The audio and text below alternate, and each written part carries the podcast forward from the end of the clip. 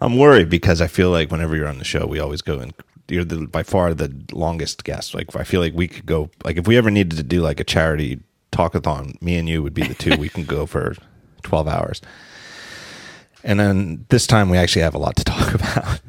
So I'm a Yeah. little concerned, but Well, maybe we should not. Start moving. Did you hear? We don't talk anymore. That that you got to me, and that that somehow it with the specifics are, are, are kind of vague as to how how you got to me and what that means.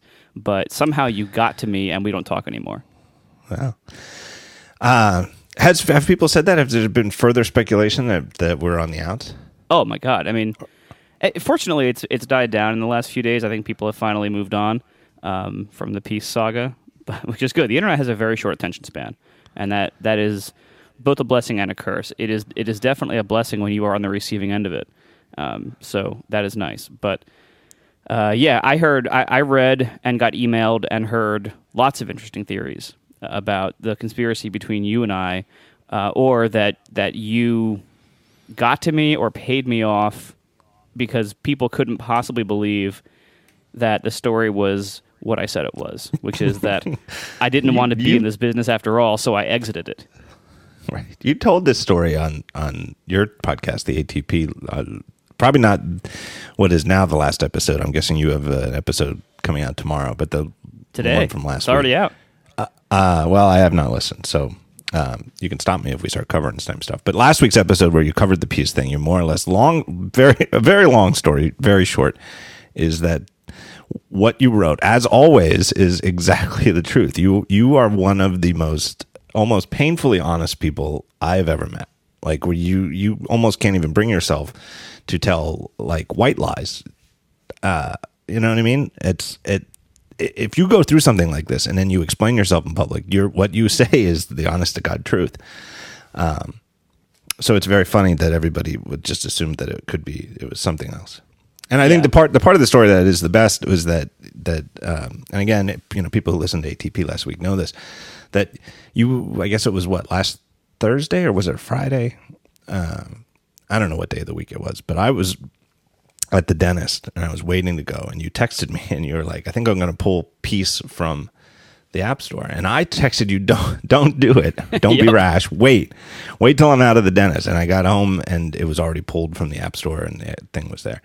Yeah, I didn't Um, wanna so wait. I literally you did not you know poll a lot of people. You had kind of made up obviously you'd made up your mind because you know I told, I told you not to do it which we will get to I will explain why I thought you should not do it but uh it was a very it did amuse me greatly though then afterwards when I did notice immediately afterwards that there were an awful lot of people who assumed that it was pressure from me somebody somebody more or less said that it was like that me and Kudal you know showed up with baseball bats That I would have loved to see that. it was especially funny because I was literally just hanging out with you and Kudal like four days earlier. yeah, it, it was It was- interesting. I I also heard. I yeah, I went over this briefly on ATP. But like I heard people th- people thought that Apple paid me off, which is the funniest. I think because like I was making them a ton it- of money, you know, promoting their platform. Doing everything they wanted me to do. and Uh, it wasn't also it also wasn't one of those things like um uh today view widgets right where they say okay now over here on this today screen on ios what's that called It doesn't even know, you matter. well whatever you know what it but you can I think it's you called can put a, View, actually. but- you can put a widget in there Yeah. and um and when they first opened this up there were people who made things that did things that were creatively outside the the purview of what they expected people to to make and then you know so like i think one of the ones that was an early victim of this was i think uh, pcalc the calculator made Yeah. it so you can actually do your computation over there well that was more than they kind of i think they envisioned it as more just like a status view like it would show you the weather or whatever i don't and when people were actually doing real things over there um apple you know reacted this isn't that sort of because and it wasn't like they were uh, breaking you know wasn't like they were using pri- private apis they were using the public apis in ways that apple didn't envision well peace was not like like you you use the content blocking apis in a way that they didn't envision it was almost like right down the middle eh, the canonical this is exactly the sort of thing that they envisioned would be made. Yeah, I mean, like I the the I got a couple of responses here and there from inside of Apple, and they were all extremely positive. like they they de- they definitely did not want me to pull it from the App Store as far you know based on the implication that they would have hated it for some reason. Like, I mean, you know, they're they're not very generous with their communication, but it, it sure seemed like people in Apple were big fans of it. And uh, and when I pulled it and placed the burden on them to try to issue all these refunds first manually, and then eventually they did that batch thing. Um, that couldn't have been pleasant for them either, and, certainly couldn't have been cheap to have to process all those refunds. And and you know just the the manpower alone of processing all those refunds was uh, was getting to be probably significant. So yeah, the the idea that Apple uh, paid me off to do all this was pretty entertaining. Um, I also heard that uh, advertisers somehow paid me off. I, I, man, an app that sits at the top of the App Store paid app chart. If that could have sat there for like a month, I don't know if anyone else would have been able to afford to pay it off. I mean, it it was yeah. it would have made a, t- a ton of money. Um, it, and that's you know that's assuming a lot, of course, but if it could have sat actually, there for a while, you know that would have that would have been a good amount of money. But you know, it's it's it would have the whole reason I canceled it was that it would have felt it would have felt like making a ton of money off of like drug dealing or something. Like it didn't it didn't feel right. You know, that was the whole point. I am looking right now. I actually have not been paying attention uh, to see what is atop the top chart. So the top paid is uh, hooray Tweetbot four. Well, I think today probably Tweetbot. Yeah, um, but number two yeah. is Purify. Yeah, but I think and, Crystal was up there for a while, and Pure or Purify. I forget one well, of. Them. I think I have to. You got to look at grossing though, but grossing is they don't even register. It's all Candy. It's all Candy Crush. Yeah, that's that's been up there for a while. Well, I was at, at on on Peace's top day, the one full day it was on the chart. It was grossing at I think like number seventeen or eighteen for a little while, not for the whole day, but uh, that was that was the peak, and then it, it it was able to fall down the grossing ranks pretty far while still being number one in the paid chart. To give you, you know, like it, the volumes are, are much lower, obviously, in paid. Um, but yeah, it, I mean, any app that's going to sit there anywhere like in the top twenty paid uh, is going to be making really good money for a while. So, and I, I don't, you know, if, other people want to go in there and make a ton of money making ad blockers, that's fine. Like I'm willing and happy to yield that ground to other people. That's why I did it. You know, it's I, I got there, realized I really didn't like being there, and left. Yeah, I actually haven't looked in a while. It seems weird to me though. I thought that there would be a couple up there, but it looks like it's all down to Purify now. It doesn't. I don't see any of the others. Although maybe maybe they're on the free list and they're. I don't know which one's popular. I thought there were a couple that would be popular though for a while, Crystal and Purify were neck and neck, and then I think maybe Purify, maybe Crystal's uh, thing with the acceptable ads. That's I mean that's a whole other drama that I don't really want to get into because I'm not involved happily anymore. But it that's the kind of thing where it just shows how incredibly messy and difficult this business is. And that's a perfect example of why I don't want to be in it after all, because yeah. it is just very messy and very difficult as we record on on Thursday, October first, Crystal is all the way down at 32 on the top paid, and like I said, Purify is number two. Um, so obviously, there's been some divergence there. But you you you know, and and there is this weird self perpetuating it's this you know we've talked about this in so many different contexts ever since the app store opened but once something is atop these charts, it tends to stay there because one of the ways that people people hear, hey, I hear there's odd ad blockers for iOS. They go to the App Store. What do they do? They go to the top chart. They see one that looks reasonable at the top of the chart, and they get it. And by that time, then they get it. Purify works. It you know definitely does what it says on the tin. So then they're done. You know they've just spent two or three bucks or whatever it costs on their thing, and they're done. And then none of the other you know. So being at top is, a huge advantage. So you you know Peace having started at the top it, I think there's a very good chance that it would still be there today if you if you hadn't uh, yanked it. Maybe, but at the same time, like you know, right now you can see like Purify has already fallen to number two. Uh, you know, we'll see. You know h- how much it stays at the top or how much it falls over time. I mean, it's only been a couple of weeks. It, has been a pretty short time, so I don't even know if I would have been able to be there for a month. I don't even know if that would have happened. You know, there's no way to know. Uh, but yeah, and I, it doesn't matter. Like I, I also wonder how much this is going to be one of those things where it's not like sustain not not not that it's not a sustainable business because I don't think it's that much development work to keep it going, um, but that uh, uh let's say 15 to 20% of iOS users might be interested in a content blocker. Well, how soon until all of them already have one? And then then what? I don't I'm not Right. quite sure if if it's going to be a chart topper per, in perpetuity.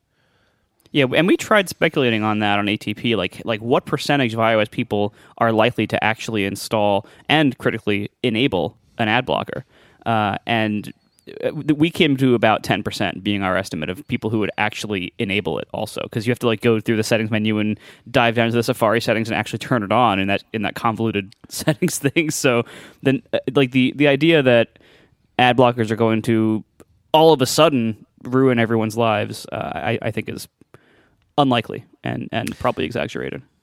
Yeah, I, th- I think it's likely. I don't think it's likely that it would be that much different than on the desktop. And on the desktop, I I, I pulled the fifteen percent from what I think is what people estimate is the desktop number. Um, and obviously that changes. Yeah, a that seems lot. reasonable. Changes a lot based on the audience. You know, I know Ars Technica, for Oh, yeah. example, is really, really uh, hit hard by that because their audience is is technically adept. Um, you know, my site probably is to some extent, just because at least there's a high percentage of people who read my site who know what an ad blocker is and you know feel very, very con- you know confident installing an extension. Uh, It's also worth pointing browser. out, like you know, the, there's a lot of people. Sorry, it's also worth pointing out that there's there's a lot of um, like all those people who install the ad blockers who are like more likely to install ad blockers, like like nerds who visit Ars Technica and, and your site. Uh, how likely were they to click on the display ads to begin with?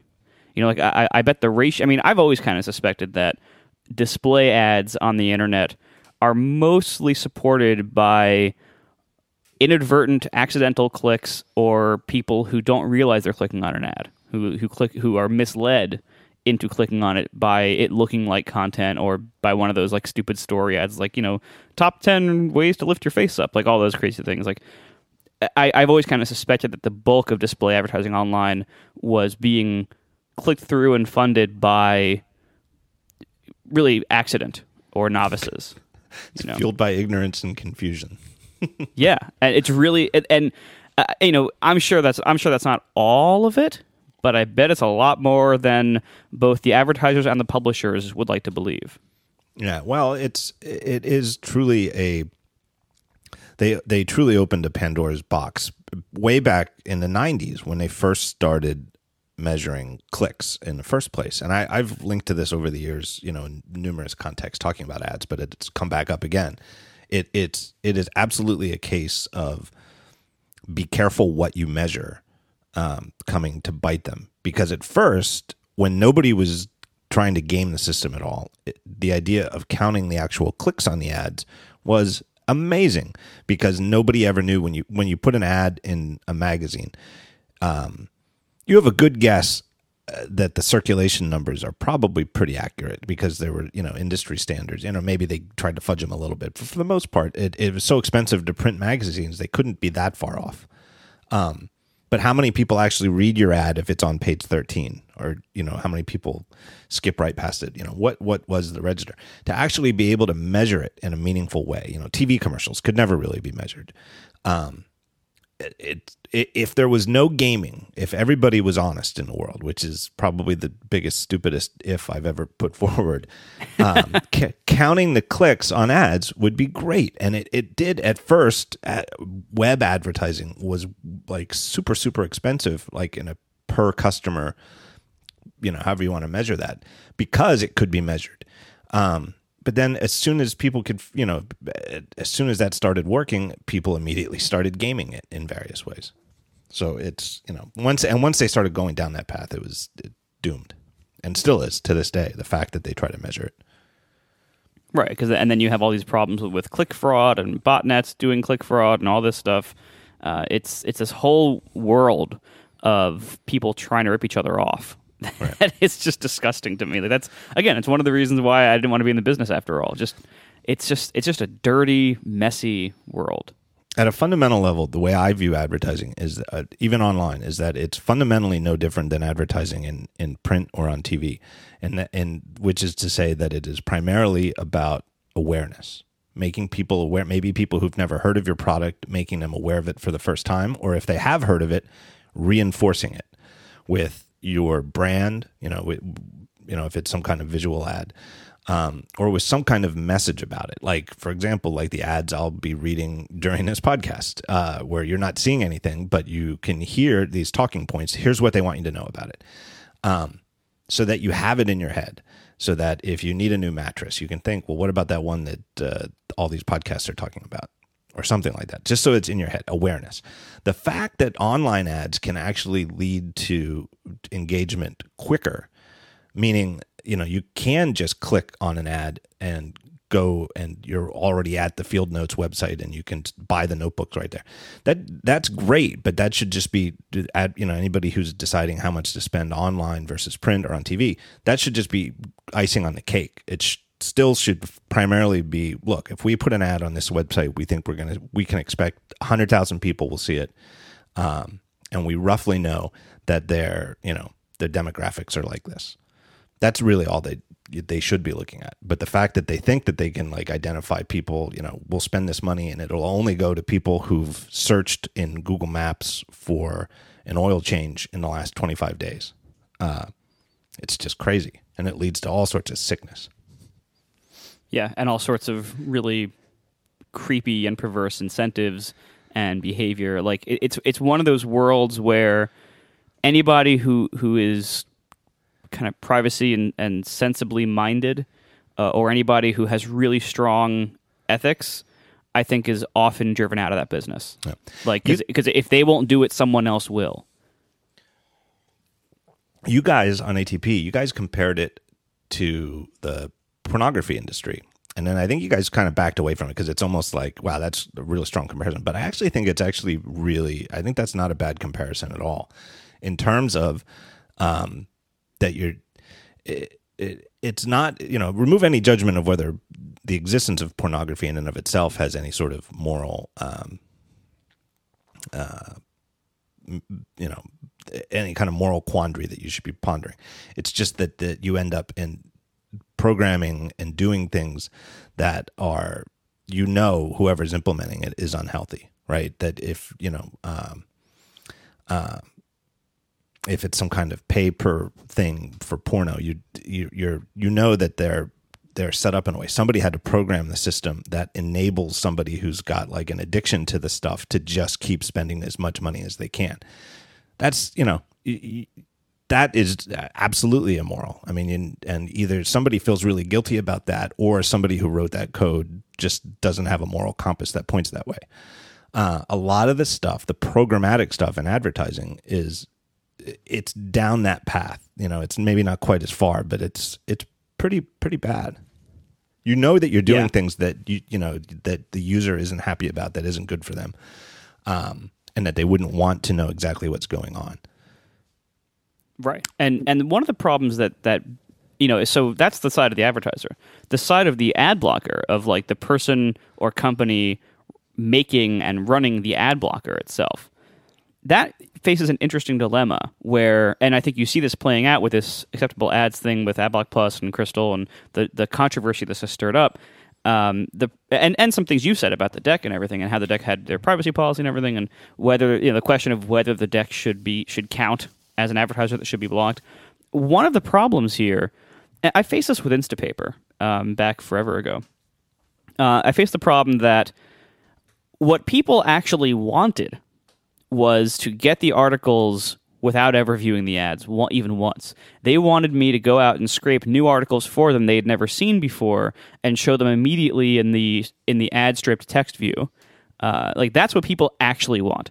And what's actually healthy for publishers and for the world and for me legally was not to do things like that. It was to say, you know, okay, well, I'm going to save things you have viewed in your web browser. You know, like that's that's different and it was it was always a really tricky balance because the the user base, uh, you know, the the customer, the market was pushing me to go over that line, and I would always try to hold back a little bit, uh, but not all my competitors did, and that hurt me.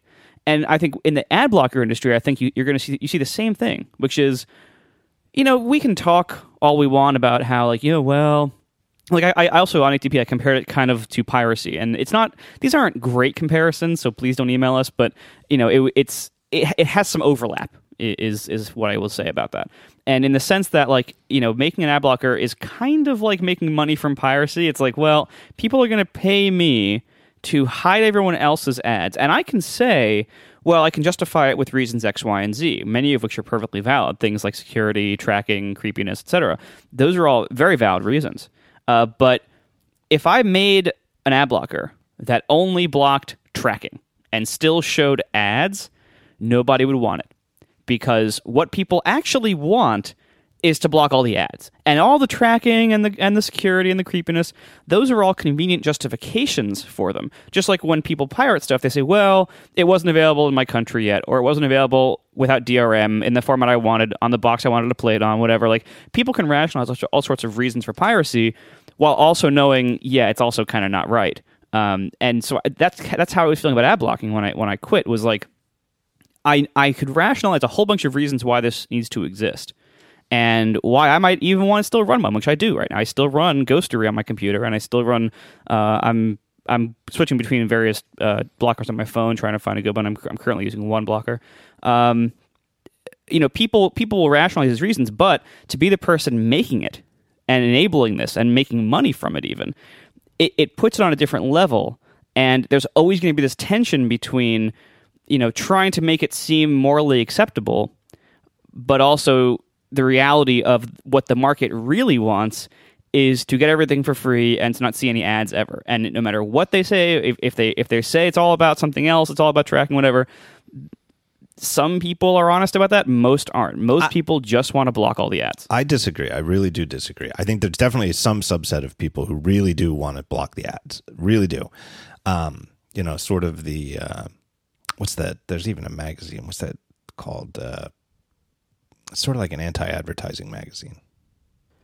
We need Consumer Reports. No, no, no. It used to. They used to sell it at Whole Foods, but they don't anymore. But it's. Uh, uh, it'll come to me. Um, we need a goddamn forum like you guys have. Um, it- it's the people who are opposed to advertising in general, not just online advertising, but who actually are crusaders about the you know that that advertising is a perverse force on on on our society. Um, you know, and it's obviously you don't have to go far to find cases. There are some cases where it is. You know, um, you know the cigarette companies and the advert. You know the way that that they've been um, that legislation has been passed that you, they really can't advertise anymore, and that when they used to be able to, they really did. You could prove it that they they they targeted their ads to children. Um, you know, famously, the Joe Camel uh, cartoon mascot for Camel cigarettes was. Um, if, if there were polls where they would go and, and you know talk to kindergartners and there, he, amazing amazing brand awareness in kindergarten age kids of the mascot for a cigarette company. That's really sick. And it wasn't an accident. It was actually planned. So yeah that's a you know there's an example.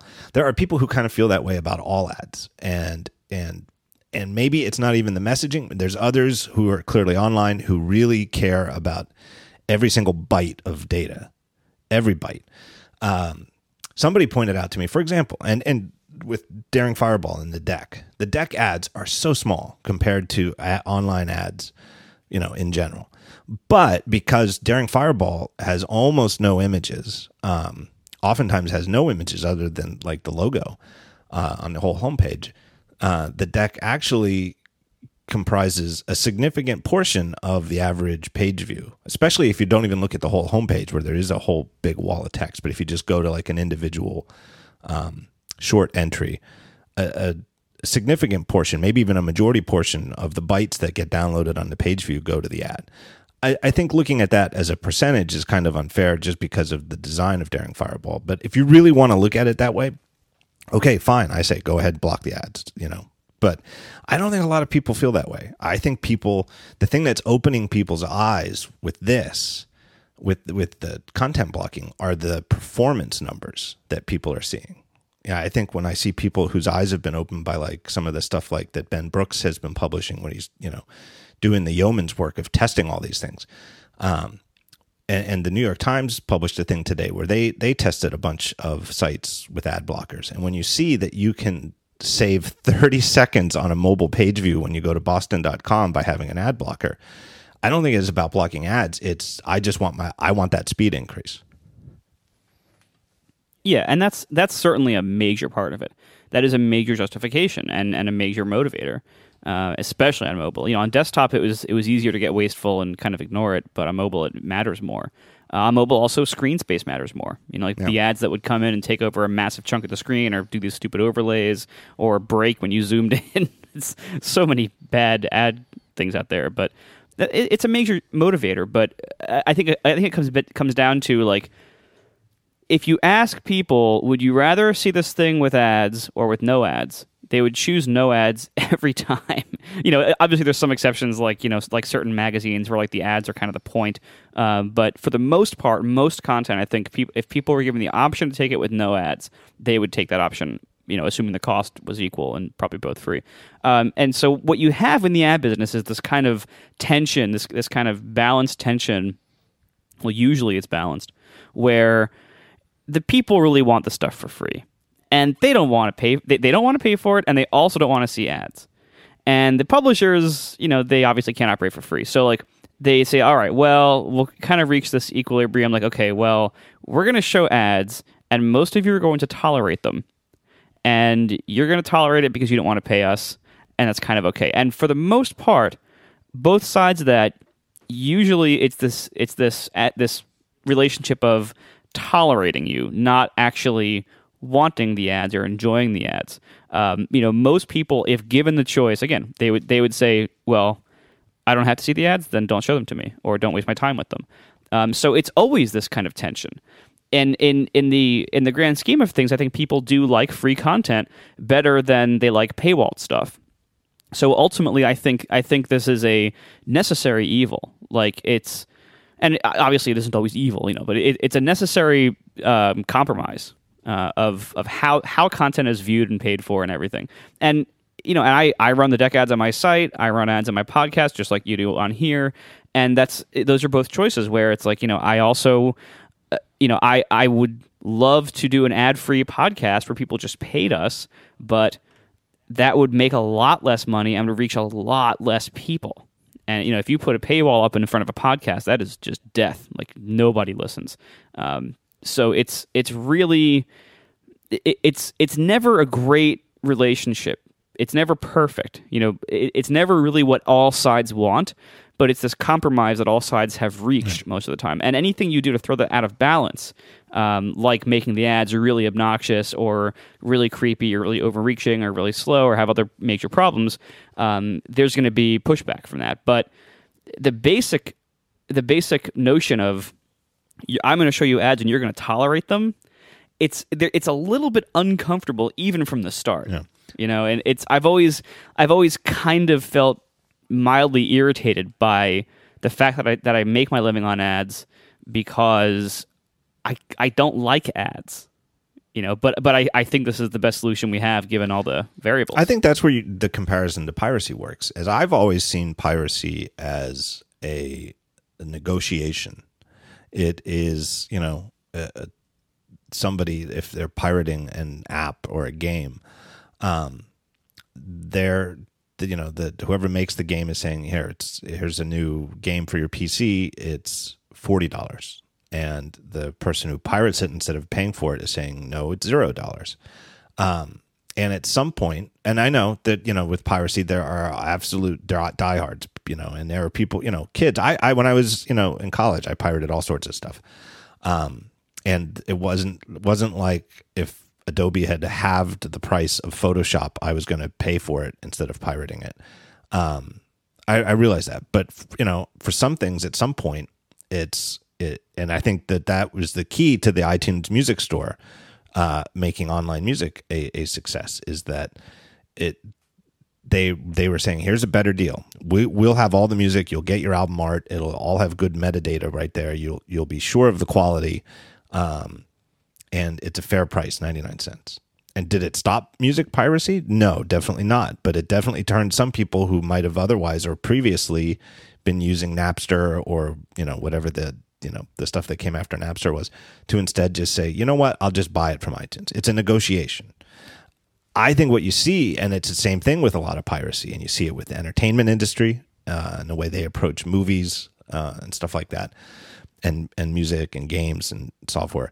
Um, and I think it's very true with the advertising industry is that the industry, the publishers and the advertisers, um, or the entertainment companies, they don't see it as a negotiation. They see this as a problem that could be solved so that they can do whatever they want, and them, the people, will just take it. We can we can show you whatever online ads we want, and you'll just suck it up. I, I that's and that there's some you know I'm sure that the, there's a whole bunch of people who are if they're looking at wow, our mobile numbers are down this month. You know, this iOS content blocking thing is totally real. It's you can see it here. You know, five, six, seven percent down. Um, you know, over where we were before this came out. Um, you know that there's people r- right now who's who are thinking or who are demanding of their engineering teams find a way around this. So not not like how do we, you know, how do we start selling ads that people don't want to block? It's how do we defeat the content blockers? And you know, I think that's the wrong attitude. That's not that's not going to win. exactly. Um. So right, but but on the on the other side, when they make new kinds of ads, then the ad blocker people are going to say, well, now we need to block this new kind of ad. Like the neither side is willing to agree to the other side's terms here. Like the the advertiser is not going to say, well, I guess we better stop publishing ads because nobody likes ads. And the ad blockers aren't going to say, well, you know what? That ad is fine. We're going right. to publish that one because if they do, the users revolt and they go to something else. Um so I I don't know what the ultimate solution is, but it's it's absolutely some form of having a basic respect for the user and for your product. And I've been saying the following for years as well is to me as somebody who's always been uh, sort of obsessed by publishing and advertising and graphic design and branding and things like this, whether it's, you know, print or TV or uh, online it has always been right from the very get go. It has always been very clear to me that the traditional companies, either from TV or from print, when they went online, by and large, they had very little to no respect for the web. They either treated it as like, at some point, they had to stop treating it as as maybe a fad.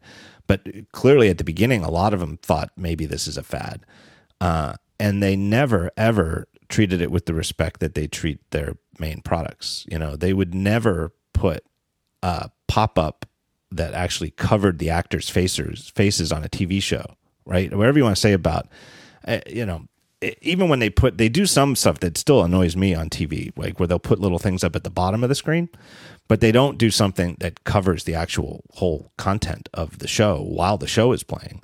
Um, magazines don't allow advertisers to make ads that like tape pages. Well, they're, they're getting worse every year with that. Well, now that print is getting desperate, they it might be out of desperation, but certainly while they were profitable, they wouldn't do it. They wouldn't make you like let's say a popular page like the the op-ed page in the New York Times. They weren't going to seal that with some kind of tape so that you have to sit there and spend 30 seconds looking at the whatever logo is on the tape while you carefully cut across it to do it.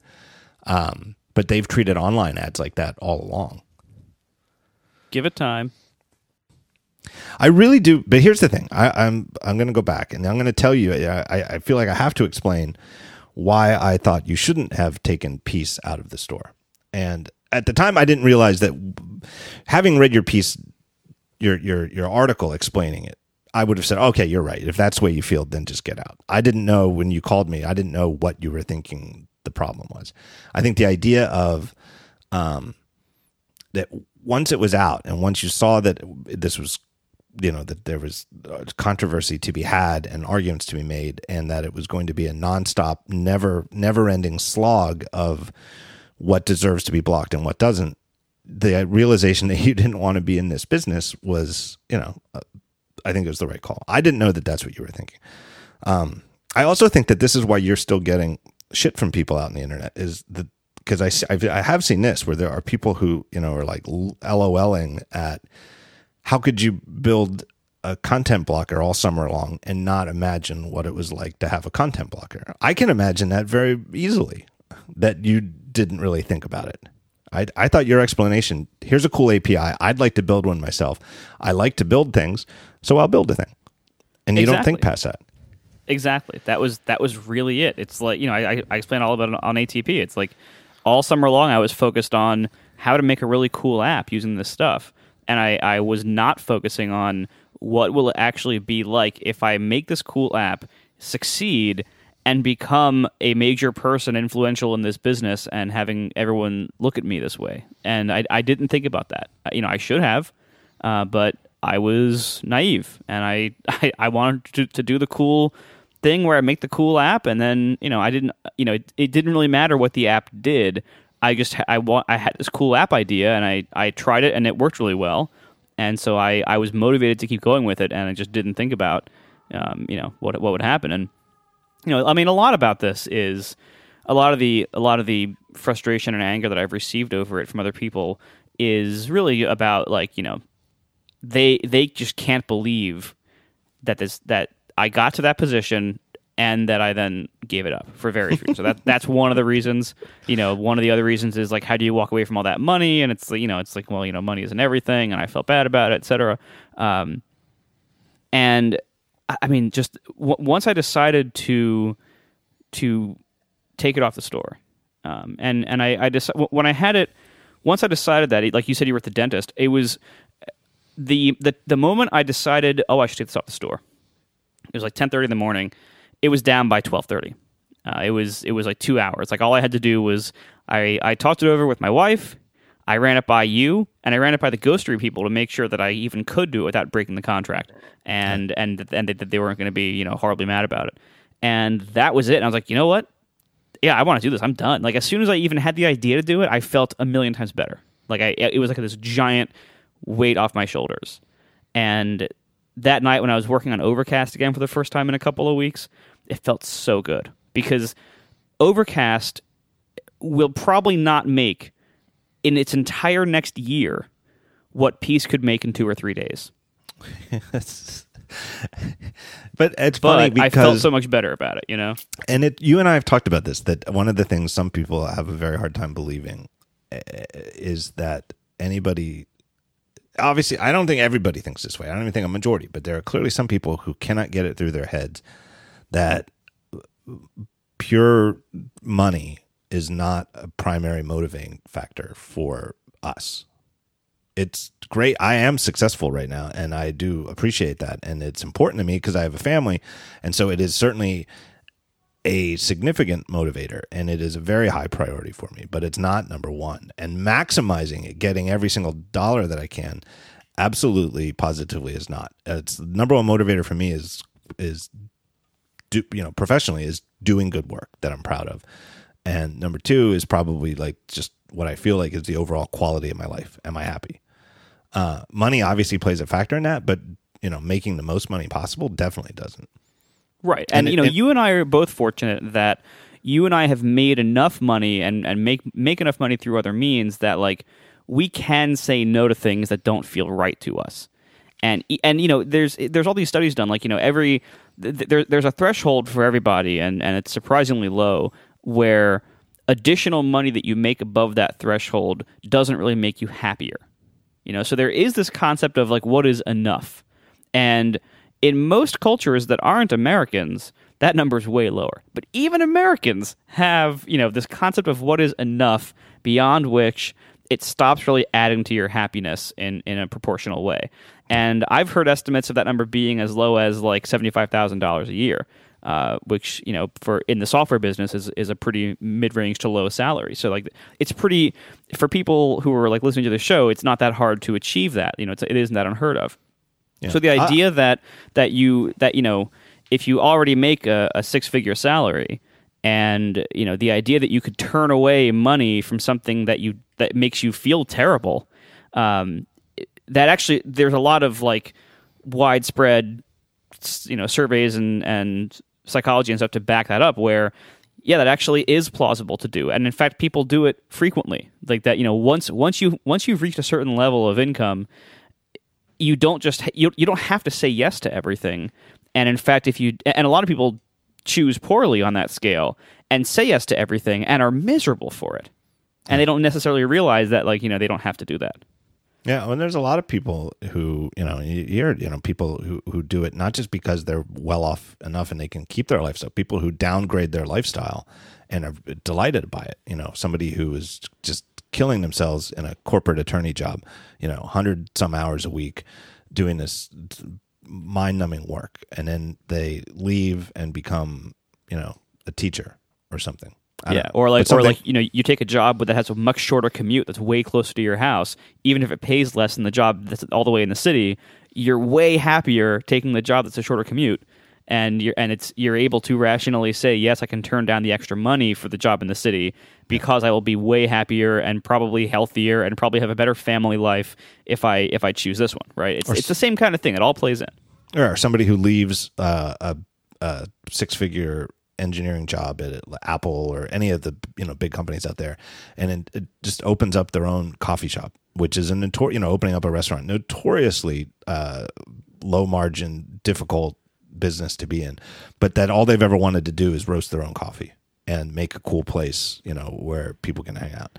You know, and I've thought and about that really- many times. if that's what you want to do, I mean, that could be so much happier, and you're making way less money, way less. But anyway, that's it's people don't think. I'll give you a concrete example of money that I've passed up, um, and it's I don't think it's a thing. It certainly wasn't sustainable. I think Google's search algorithms have gotten around it, but at some point in the late last decade, I would I'm going to guess that it peaked somewhere around 2008 to 2010 or so Um, it was a nonstop barrage every week where I got offers from people to place text ads on Daring Fireball.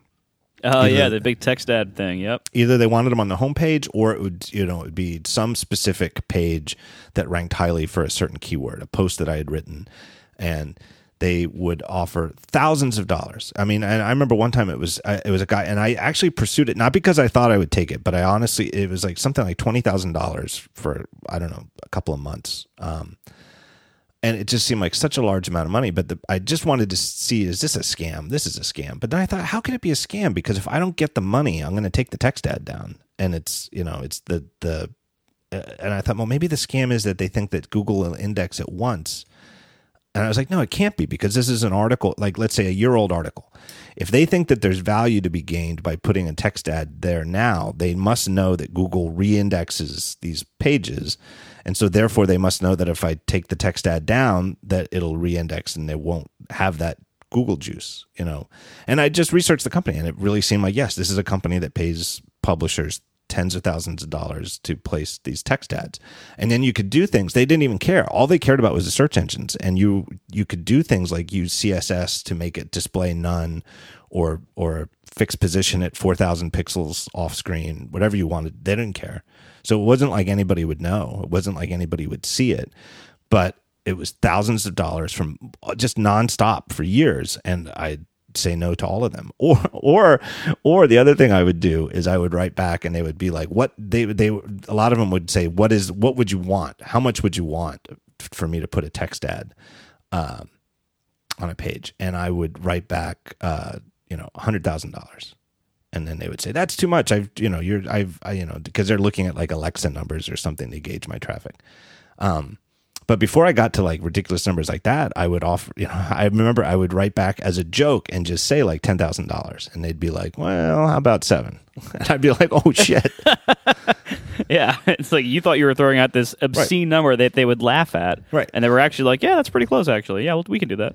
now these, these are ads that, uh, weren't all they wanted was the text. All they wanted to do was trick Google and other search Yeah. indexes. There That was no, a major industry for a while. I think I think it's finally probably died down as Google got smarter, but that was a major industry. It was a major industry, and the money was truly significant. I mean, it, I, I don't know what I could have if I had pursued it, but easily tens of thousands a month. Yeah, I ran those like uh, back when Marco.org had like hundred visitors a month. I ran those from a company called TextLink Ads. It was like TextLink Ads with hyphens in it, and that was the company name. I, they might even still be around. I'm sure they've been bought a million times. I don't think, But, but, I think uh, text link ads were. I think that in particular they were they weren't so scammy. They they no, wanted it was very it was very similar. Like you you embedded this PHP things. I remember I even I I was still very new to PHP at the time, but but I even modified the code to add no follow to the links, and I think that eventually got me kicked out. Hmm. But because I I was aware of what they were doing, and I was like, well, you know, I'm going to add no follow because that's the that's the right thing to do. And they, they didn't have an explicit rule against it that I could find at the time I wrote that code. So Right. But this wasn't doing any tracking. It wasn't going to. I mean, literally, it was just HTML, so it wasn't even going to have a, a any measurable effect on download size. We're talking about not even kilobytes, but bytes, actual just extra bytes. Right. Although What- it would, if it loaded synchronously, which it would have had to to do what they wanted with Google, it would block the page load while it fetched it on your server side. I don't even think. I think they just wanted me to actually just paste here, paste this little snippet of HTML Oh. into the article. It wasn't even dynamic. It was like No, it wasn't even dynamic. Most That- of the oh, wow. offers. Now, I th- I think that there were some services like TextLink ads where it was dynamic because they wanted to keep Yeah, selling yeah, them. But I used to field these offers from people who just wanted to buy a month of you know just put this snippet of HTML in this article uh, for a month. You know for a, you know significant money, and I didn't do it. I turned it down because it just felt gross, and it just and and I didn't need it. I do have to admit because you know the the whole RSS sponsorship thing that at this point was taking off and it was doing well, and the deck was you know I was already in the deck, so I didn't need it. I was already at the point where I could say Daring Fireball is you know supporting my family. I don't need to pile this on with things that I'm not proud of, and so I- Exactly. I, you know so I didn't. Um, but there, you know, there's other examples. I, I've fielded offers from people, you know, like, uh, you know, uh, other ad networks. Um, you know, effectively, I would have had to quit the deck and go to them, who offered me way more than the deck, you know, has ever paid me per month. Um, and you know, I just said no to all of them because I, it just dancing around, switching ad networks and going to the highest bidder and looking and their ads. Obviously, they they just weren't they weren't little nice static ads like the deck. They were big and ugly.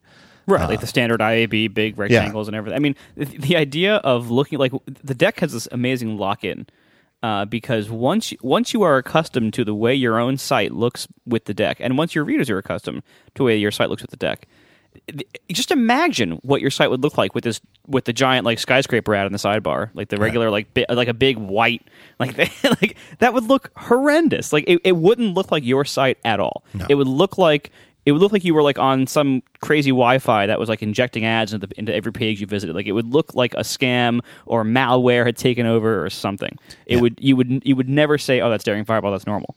Like and you know it, that just goes to show, I think, like the different worlds that that are possible here in the advertising space. Like you have you know fully native stuff like your RSS sponsorships that are now everyone's doing uh, that that podcasts do. Then you have like the the very very subtle model like what the deck does, and then you have everything else, which is mostly like these giant horrible things. And and I I do think But I can I- say I can say for certainty that it wasn't like the other ones that would come to me were offering me, oh, it would be twenty five percent more than the deck or thirty. It wasn't like a percentage more. It was a factor of like three, four, five times more, like five times more than what I was making from the deck. It was significant money.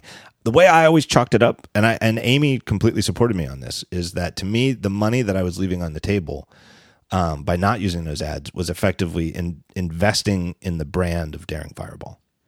Yeah, that, that's totally right. I mean, because your site has always had that look. It's always even even in the age now where you know you might want to consider a mobile layout and a bigger font someday, maybe. But you know, your, your site has always had this look, and that that definitely does help. It definitely it definitely does contribute. It makes your site look higher class, more valuable. Um, certainly, it's much more pleasant to read as long as you hit the plus button a few times on the keyboard. Uh, it is it is very it very much contributes. You know, if you go to slash prefs, you'll get a little pref. It, it's actually there used to be multiple prefs, which is Yeah, I why. think I gotta do that on all my devices. yeah, and it sets Do you coo- sync via iCloud? I doubt it. No, it sets, sets a cookie on your device. But anybody who doesn't know this, you can go to daringfireball.net slash prefs, and you can set the font size, and it'll save it in a cookie on that device.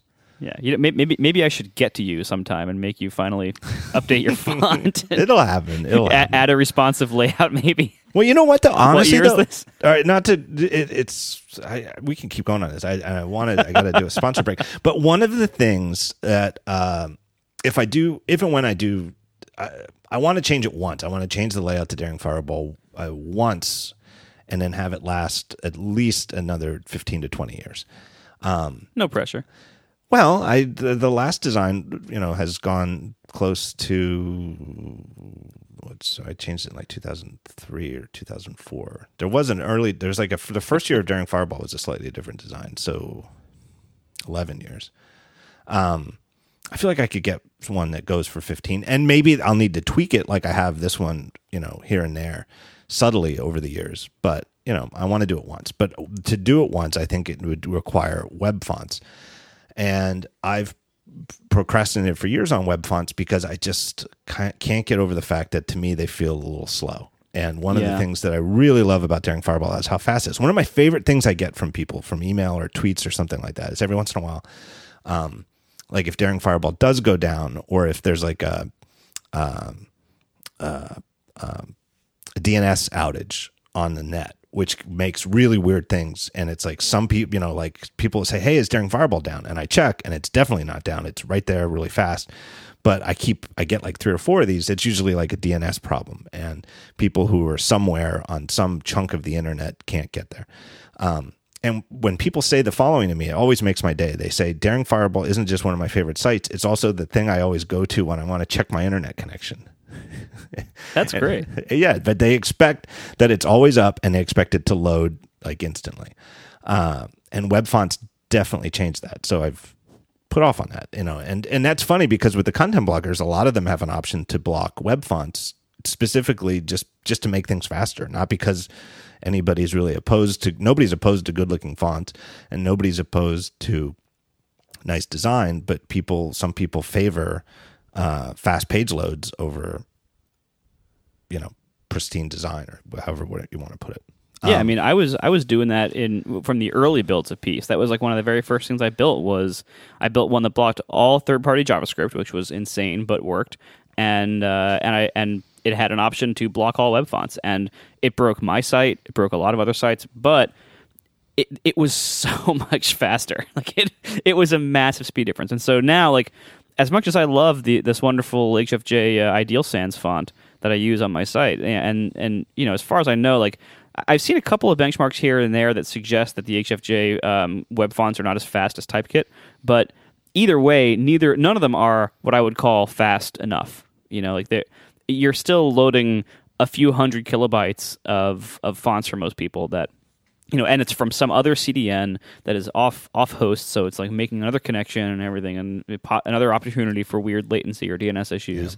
Um, and you know, the fact is, web fonts are really nice. They're they're very much like a nice to have, but if they're going to come at a big cost, they're probably not worth it for most sites. And what I found when I would like when, when I would when I've been browsing with with web fonts disabled on my phone for for a while now, um, and even with Ghostery on the desktop, I would I would uh, turn off Typekit because that's one of their trackers that they that they can block.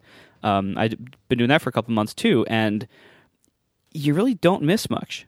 Like it's you know you you can tell on certain sites where like they didn't have a good fallback, so it defaults to like Times New Roman. You can you know you can tell like oh this wasn't supposed to look like Times, but uh, for the most part, things load really fast and nothing looks that bad. And many times it looks pretty good because it, it falls back to something sensible. So, you know, I, I would say it, if if I redesign my site anytime soon, uh, I would almost certainly go back to a regular system font and not use any more web fonts just for speed because it just isn't worth it.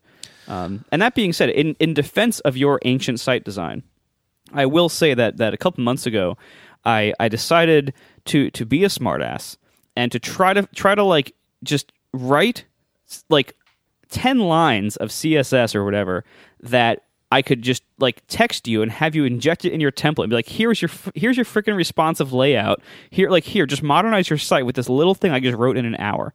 So that was my plan. I was going to do this. And i tried. I started.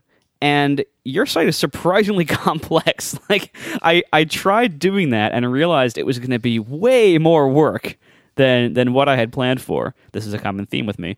Uh, it was going to be way more work, and I was like, ah, yeah, okay, now I understand why you haven't done this yet. Yeah, that's a pretty. That, well, I mean, it's been so long that I don't really have an excuse. But Well, I, you've probably started it like ten times. yeah, it's, it's a lot of boring backstories there, but um, it'll happen sooner or later. But yeah, there's no way to just take the current HTML and easily do it. I mean, you can make a new one that looks that that on a wide screen looks the same, but the the way that everything is structured right now is actually sort of uh, fights against responsive layout. Um, it'll happen. Well, the other thing, probably the worst thing that ever happened was the fact that with a very li- a very short amount of, I think it's just like that one viewport meta tag, um, and the fact that a double tap on the main text column is pretty good, and it has been since the original iPhone in 2007. I mean, like two lines of code in 2007 made it easy to just double tap on the center column of text and have it reasonable, you know, pretty good size and a pretty good width. It's not nice and fixed so that you can you, you can still slide around sideways when you scroll, but um, it's actually pretty good for a, a you know for a non-mobile optimized layout. And that's probably the worst thing that ever happened because if it had been terrible on iPhone, I would have done something in 2007 or 2008. Yeah, I mean, and that's I mean, your site works the way every site worked in 2007. You know, and that's this was the problem that I created Instapaper to solve. Like, it one of the problems is like I didn't want to keep zooming in on everyone's pages, and then like I would scroll, scroll, scroll as I was reading, and then I'd oh accidentally get misaligned a little bit side to side, and then I oh let me try to realign back to the center column, never quite get it right, have to zoom back out, zoom back in, because I'm you know just retentive like that. Um, and I, I I talked to um, a couple of people about a year ago about this. Like, I, I think if I was designing Instapaper from scratch today, like if I was designing a thing that would solve this problem from scratch today, I don't think I would do the text view. I think I would just save what was there on the page, like the full layout, because responsive design and and modern sensible design on most of the sites that I want to read, um, and especially now with content blockers existing, if there was a way to hook into that kind of system, responsive design really solved the the problem pretty well most of the time. Like these, like back in 2007, 2008, when I was designing Instapaper at first, the text view was necessary right. because no sites had mobile layouts. Responsive design didn't even exist yet. Like the, the the spec wasn't even there. Like the media queries, I don't think even existed back no. then, or at least were not widely supported. Um, so like you couldn't do responsive design back then. Um, but that has really removed a lot of the need for things like um, Instapaper's text view and Safari's reader view. Yeah, prior to the iPhone, the only thing that had ever been done in web standards for mobile were completely different sites. WAP, I guess, was the big one. You know, WAP. I don't even know what it stood for, but the, it was so the the devices pre iPhone were so primitive computationally and and displays were so small that it wasn't even feasible. Nobody had even really considered how would we make a dynamic layout that this you could just have one url one web page and it would look this way on a big monitor this way on a smaller monitor and this way on a on a tiny little phone. Um, nobody had even thought about that. Right and that's why you still have sites today that have like mobile dot blah blah blah urls that don't right. redirect. Well, and yeah, and that, well, that's a little different because they usually don't go to like a WAP type site, but still there and still annoying. But anyway, let me take a break here. I got to thank our first sponsor, and this is a good one. Um, so so don't skip ahead. This is going to be a good uh, a good read. Um, it's the Brawer Group, B R A W E R. Now they sponsored Daring Fireball before. I think they actually I think they actually sponsored the talk show too. Um, and it was a great success. So they're back to announce. These are the guys behind an app called, there's a Mac app called UBar, just like a lowercase u, B A R, bar 3. And it implements a ton of suggestions from, he even says specifically from listeners at the talk show and readers of Daring Fireball. It's a dock replacement for the Mac. The purpose of UBar is to vastly increase your productivity. Pro users love it, but it's also, uh, you know, it's not just like a pro only tool. You can definitely you know see how a normal person in your family would totally get into this um, and it is sort of sort of modeled more on the windows taskbar. So if you or anybody in your family has switched from windows and sort of doesn't like the ways that the mac os 10 dock uh, isn't like the windows taskbar ubar is exactly the sort of thing you should look at. Um, it looks good. It's not ugly. It's very very cool looking very beautiful. It's pure os 10 um, style design. And it's got, for power users, tons of shortcuts. You can do things like hold down control and you can see the CPU and RAM usage for any of the apps that are in there that are running. Hold down shift and you can quit any app or close any window from that app just by clicking it. Uh, apps that are unresponsive uh, get a red background, so you can spot hanging apps immediately. You don't have to go and launch. So it's sort of like it's it's adding features from Activity Monitor right there in the in the taskbar. Uh, tons and tons of custom customization. Uh, you can set the size. There's different themes, dark and light. Uh, exactly what you would think. You you get the idea when you listen to the. You know the idea of this type of app. You know there's a lot of customization. Uh, you can put it on any side of any monitor, including the top. You can pin it to a corner. Uh, just uh, unbelievable stuff. So here's what you do: go to ubarapp.com, and they have a four week trial. You can download it, start running it. You get four weeks. Um, and the cost is only 20 bucks. So this is a great utility, typical Mac utility price, 20 bucks. But, and I think they're actually crazy because I think 20 bucks is a great price. But here's the deal this isn't my idea, but they have a code Retina Gruber, R E T I N A, then my last name, Retina Gruber. I don't know if that's a reference to Retina graphics or my, my eye problems or both, but either way, Yeah, it's a could go good either code. way. Could go either way. 50% off. So you can get it for just 10 bucks. So you get four weeks to try it, and then it's 10 bucks to get it. And then this is the part that's amazing. One more thing. Uh, the developer of the app, his last name is Brawer. I actually forget his first name. Let me look it up real quick. Seems like a shame I, I don't know it. He has now the, the app and saw Edward, Edward Brawer. So the app and software development, that's his primary, that's how he supports himself. That's he's a programmer. Um, but he has the most amazing hobby. His hobby is watchmaking. He makes real mechanical watches. Um, so he's actually launching a new timepiece right here on the show. It's called the Mirage. It is a limited edition of only 300 pieces, each with uh, an engraved number on the back. He has uh, sent one to me. Um, uh, it's really, really nice. I, uh, I think my number is, uh, I forget what number I got, 104 or something like that. Um, really nice dial, beautiful typography. I mean, this is like a real serious watch. Uh, I think here's the, the price uh, 750 bucks. So we're talking about this, you know, this is not like a joke.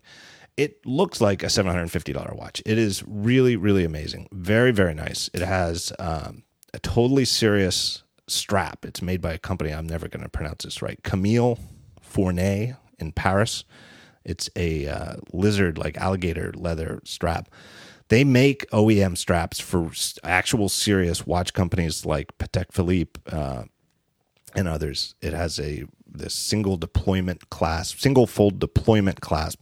That only means something if you're a watch person, but if you are a watch person, you know what it means. It's really, really nice. It is like a serious dress watch, um, but you know, not so dressy that you couldn't wear it casually.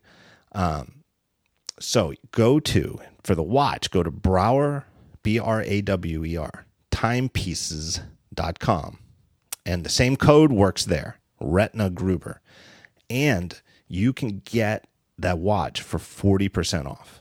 So it's $750 watch, but you can get it for 40% off using that code. Uh, shipping is free in the USA and Canada. Uh, and it comes in a real watch box. Like any, if you've ever bought like a fancy watch or like the even like the Apple Edition watches, you know that like you know thousand dollar ish watches are supposed to come in a nice box. This thing comes in a really nice box. You, I, the thing that I can't believe, it's not that I can't believe that somebody made a nice watch. There's lots of nice watches out there. I just can't believe that this guy designed and made it and did all this stuff and you know did all the the machining to actually machine out the stainless steel frame of the watch and everything as like his hobby. it's absolutely crazy that this is like the second thing that the same guy does who makes this amazing uBar app. So my thanks to to them for the uBar, which is probably something an awful lot of you ought to go look at and maybe buy, and for the new Mirage watch. Uh, which probably isn't going to sell to a lot of you, but for those of you who are into watches, it's absolutely positively worth looking at. Also, it's not too big. I hate big watches. I don't know what I would say if it was real big, but it has a diameter of only 40 millimeters. So it's a perfectly standard, uh, not too big watch. A woman could get away with it. It would be like a nice big watch for a woman. Um, totally normal size for men. Comes in three colors white, blue, and black. So my thanks to them. Check them out. Is that the craziest sponsor? I- That might be one of the craziest sponsors I've ever had. That is pretty impressive. also, I want to give you all my French words to pronounce whenever I need that. I have no idea if I pronounced that right. That's not even that hard. All right, on the ads. Here's the thing. I want to tell you why I think you were. Uh, here's the mistake I think you made with peace, and I feel guilty about this because I knew over the summer that you were working on this thing, and I I I didn't test it until like the night before or something like that, and I feel bad that I didn't because I would have I would have called you out on the fact that it wasn't whitelisting the deck automatically, and in fact I was confused because I could swear that the night before when I did install the beta, I did the first thing I did was check Daring Fireball, and I could swear that it did show the ad. And then you told me that there's some flakiness when you first enable these things, and sometimes yeah. you have to restart. And I think that's what I saw.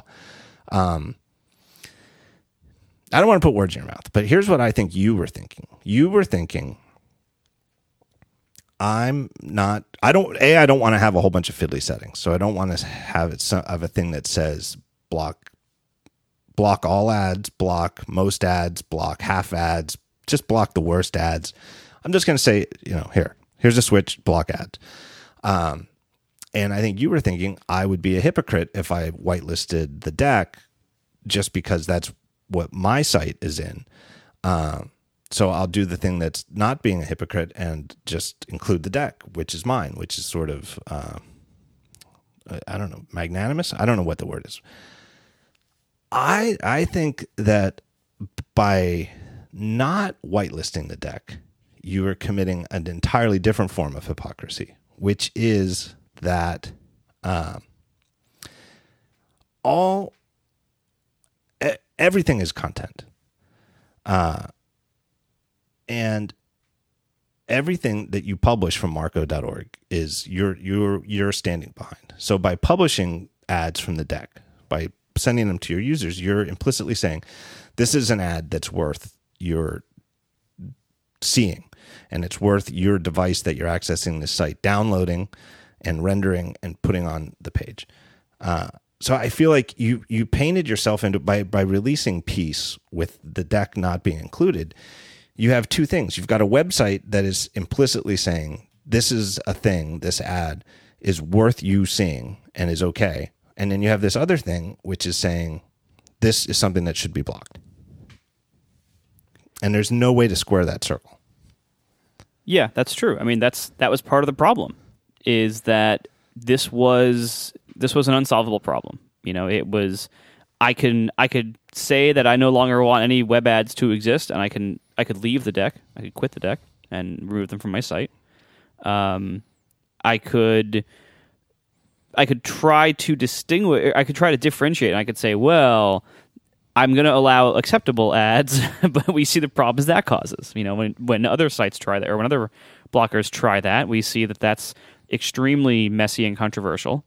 And and I that's you know I didn't want to be in that business. And you know, or I can I can try to differentiate between well, I'm going to block ads but not trackers. And I, I said that's on ATP too. Like you can't really make that differentiation because if, if you want to block tracking, you have to block almost all ads. So it, you know, and and trying to trying to keep up the list of what belongs on the other side of that almost uh, is is very um, politically charged. It is uh, very subjective. It's very messy and arguable and vague as to what you know what kind of ad is okay uh, what kind of ad is safe and is not a tracker? What is what what does tracking include? Um, there's it's just it's such a it's such a messy world of vague distinctions and impossible problems, and the, and the, whatever decision you make, people are going to disagree with it. And so, actually, the safest, most defensible position that an ad blocker can take is to just block everything. Like that that is the most defensible position that I think that most of them can take, and they just have to then own what they actually are. And this this is the part I had a problem with. Like you can't just say I'm going to block trackers and I'm going to serve only good. You have to hit some people in in the process of being effective. Like s- some people have to lose, and some of them are going to be good people. Like the deck, you know, we know all, all these people. Like these are good people. But if you're saying I'm selling an ad blocker, it has to block the deck and and it, it's weird. It, and if, if you if you sell an ad blocker and you know about the deck and you know the deck is ads and you whitelist it or you you explicitly like go and omit it from your database once it was already there, and you're selling people an ad blocker, then you're lying to your customers. That's why I don't think you should call it an ad blocker. I think, and I've Right, uh, but if you don't call it an ad blocker, nobody buys it. That's the problem. You know, it's it's a terrible business. I I think that I don't know. I don't I I don't know if that no one would buy it. I mean, what did you? How did you? What did the marketing materials for Peace describe it as? It, it said Peace block ads and trackers powered by Ghostery, something like that, um, See, or I block would- block web ads and trackers. I would have said something to the effect of, uh, well, I wouldn't use the word crappy, but block crappy ads and trackers. Uh, and think of you know put that in, I, I, off the top of my head I can't think of the way I would say that but it, that would be the gist of what I would get across in very few words. Block crappy ads and trackers. And then that lets you whitelist. And and there are like one of the most popular ones right now uh, and the one if anybody wants my recommendation right now the one I'm using is 1Blocker uh, and Yeah, by def- well, by default 1Blocker does not block the deck. Um, I've actually exchanged some emails with Ben Brooks, who's doing a lot of work at at the Brooks Report, really serious yeoman's work. Especially if he's you know he he's like restarting his iPhone in between testing these things just to sort of get it to his neutral estate and clearing Well, that's good because, as you said, like the system is buggy, and it's Yeah. it's really hard to know for sure whether something's enabled or not. And sometimes the system will, like I had to I had to make a test URL that like on Peace's website, a test URL that would load and would try to redirect to something that Peace blocked. And then would detect whether the redirect succeeded or not, and notif- And so, like, I had this button in the app that was just test installation, and it would like slide up a web view for a second and test something, and then slide it back down and have and tell you what happened. Um, but I- it's what I- very buggy. It's a very buggy system. what I'm looking for in uh, uh, an ad blocker or a content blocker, whatever you want to call it for iOS, is I want one that is fast and noticeably improves the browsing experience. Uh, you know, on my iPhone, um, uh, blocks as much like pernicious stuff, like the type of ads that like cover up, pop up, and full page, you know, block the, the page I'm looking at. Um, block stuff like that uh, doesn't block the deck by default, and um, that's it. And See, the, the, the problem that- is that nobody agrees on where that line is. I agree. I agree, and that's you know obviously that's got to go. So one of the other ways to look at it is no no ad blocker is going to be perfect. Absolutely not. And and and even if it, you could say right now at this moment as I submit to the App Store, I think it's as close to perfect as I can get it in terms of what it blocks and what it doesn't. By next week, that's going to be different. Um, because some of the people you block are going to find workarounds, and some of the ones you don't might clean up their policies. It's it's totally dynamic. But I, what I would what I would suggest, and what I really think is possible, and what I think, for example, 1Blocker right now is evidence of, is that what you have to do is pick which side of perfection you're going to be on. Are you going to be is your blocker going to be on the side of letting through some stuff that probably should be blocked, or is it going to be on the side of erring on the side of blocking some stuff that shouldn't be blocked? And I think it's possible. I think it's possible to build uh, an ad blocker or a content blocker, whatever you want to call it, that um, isn't over aggressive, and so therefore errs on the side of maybe there will be some things that get through that that you wish didn't get through, but that overall gives you a really fast browsing experience and blocks most of the stuff you want, and doesn't punish people who are doing it the right way and are serving things that shouldn't be blocked.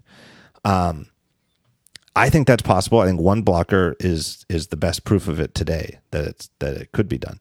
Um, but the fact is that what's amazing to me is that in Ben Brooks testing, and he's I think he's up to like 32 of these iOS content blockers that he's tracked.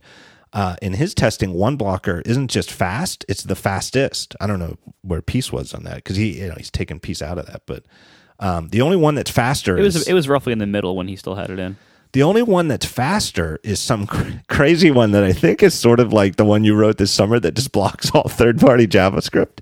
There's one that makes that that is head and shoulders faster than anything, but it breaks half the internet. Like he, Ben Brooks, like he's I forget the name of it. It's got like a funny name too, but it uh, there's a whole bunch of like mainstream sites that just render as a white a white box. No, I, I actually I had that issue with uh, with my first one because when my, my first version of of Peace before I negotiated the deal with Ghostery, it literally just blocked all third party JavaScript. And the the funny thing is how well that works most of the time. It's Like, it's called script scrap. That's a wonderfully awkward name. no, I mean like it, it- That approach actually works the vast majority of the time. But you know, the it's it's one of those things where like if the error rate, like if if the pages it breaks, if it breaks on ten percent of pages, well, that's actually very annoying in practice. Like that's that's too high of a breakage rate. And the reason I went with Ghostery instead was because it was the solution I found that had the that had the lowest rate of sites that broke, like things that actually just stopped working. Um, because like a lot of sites will tie in in weird ways uh, to like especially analytics packages and especially Adobe Omniture.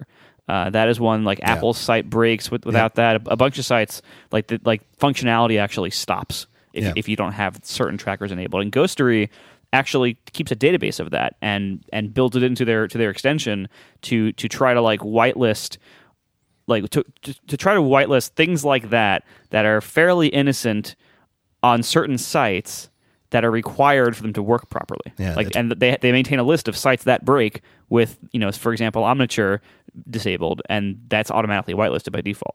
I forget what it was that I couldn't. Um, there's a part of Apple's developer website that I couldn't get working, and I was like, "What the hell's going on?" Yep, and that's then why. I- and it just occurred to me, it was like, "Oh, maybe I should whitelist this in Ghostery," and I did, and it worked. And I was like, "Oh man, of all the sites I never thought that I would have to dick around in Ghostery, it was Apple.com. It's it literally has no ads, and you know, unless you consider the entire website an ad." Um, you know, has no ads that you would think of as web ads, but it actually breaks without it. And it was, I think it was exactly that Adobe uh, Omniture, yeah. whatever the hell that is. Well, and that's I I don't even know. I think it's some kind of analytics thing, but you know, one of the one of the problems, one of the reasons why we have such obscenely rampant and, and over the top tracking on the web is this this culture of data people where like every like mm-hmm. it is considered outrageous and obscene and and reckless if you run a website today that doesn't do very detailed analytics and behavioral tracking. Like if you if you have access to quote data and you're not collecting it and you're not mining it and analyzing it for eyeballs and various other body parts, like it is it- like that is- you're considered like negligent almost in an owner of a website not doing all this tracking. Like the, the standard industry wisdom and the pressure from everywhere in the industry is to track as much as you possibly can. And and this is and we can get into it here if you want. Um, one of the issues with this that that is still mostly under the radar is tracking happening inside of apps that can't be blocked by Safari content blockers. Yeah. No, definitely. Like Um, Twitter is famous for like always pushing the boundaries of like like they they they had this database of like something like over a thousand URL schemes, custom iOS app URL schemes that they that they would call can open URL uh, on the system API, and that would tell them which of these URL schemes were registered, and they could then derive which apps does each user have installed, and they could tailor their ads and they could sell their ads. They could they could actually sell people the idea of we can show your Twitter ad to people who have this particular app installed. It's crazy. And then and that you know that was so egregious of a privacy violation that Apple severely restricted that in iOS nine, and like they actually kind of broke it for for for uses like that. Right. Um, So but in other there's, like- words, just to explain that, I I, Yeah. I I I know exactly what you're talking about, but just for anybody who who if that went over your head. So the way sandboxing works on iOS, an app that plays by the rules and uses, you know, the te- passes the test that they do that you're not using private APIs can't really look outside its sandbox and look at the file system and see what's in your iPhone's slash applications folder. It- you can't do it. But what Twitter did, and I'm sure other people did, but Twitter, I guess, really went far, is when a Twitter got custom caught. when a custom app, like if Instapaper has an Instapaper colon slash slash URL scheme, and then you know the idea of the URL scheme is, hey, that way another app can integrate with Instapaper. Uh, and this was real, really common in the pre-sharing sheet days, where you know apps would the only really way that apps could communicate with with each other, one you know Instapaper communicating with Tweetbot or something like that was through a URL scheme. So if if Tweetbot was going to um, integrate with Instapaper, it used a URL scheme. Did it? I, it- you you know. Is that how Tweetbot used to integrate with Instapaper? As far as I remember, yeah. I mean, Yeah. almost all the all, all the Twitter clients integrated with Right. Newspaper eventually. and but through a custom URL scheme. But then th- to make a nice user experience, there was an API. So Twitter, Tweetbot, or whatever app, you know, Twitterrific, whoever, would call. It, if I send an Instapaper colon slash slash URL, is it going to be handled? Yes or no? And then if it's, the answer is no, it's like, oh, well, they don't even have Instapaper installed. I won't even give them the option. So Twitter used it to survey whether any of a thousand apps were installed on the system, and and used it. And then they, of course, know your Twitter account because you're logged into Twitter. You're using Twitter. Yep, and they would transmit that data back to Twitter, and they, they would save it probably forever on your account in their Right. ad analytics database. Like it, it was all this creepy stuff that was made possible by this relatively innocent intending uh, system API.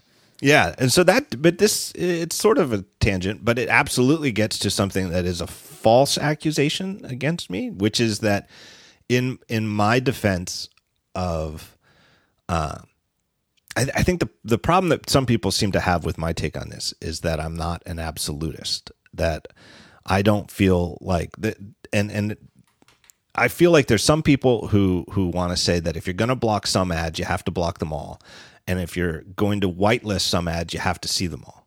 And I I just I think that's bullshit. I think it's and I think it's provably bullshit because people are doing just what I'm suggesting, which is try to you know use whitelists and defaults for your ad blocker that uh, strike a middle ground. And again, who defines that middle ground and whether different people have significantly different tastes on where that line is drawn? Absolutely. I, who knows how it's going to shake out? But I, I absolutely think that someone who wants to take the the absolutist all or nothing approach is is being stubbornly uh, idealistic. I don't know what the word is, but it's and and they're fooling themselves. Um, but I, the the false accusation against me is that I'm somehow uh, because I'm in the bag for Apple and pro Apple, I'm in, on board with Apple destroying the the open internet and taking us to a world where there's nothing but apps from the App Store. and that's false for a couple of reasons. Number one, my life's work is on a website, and I don't have an app for it. There is no Daring Fireball app, uh, and I, I still have no plans to make one.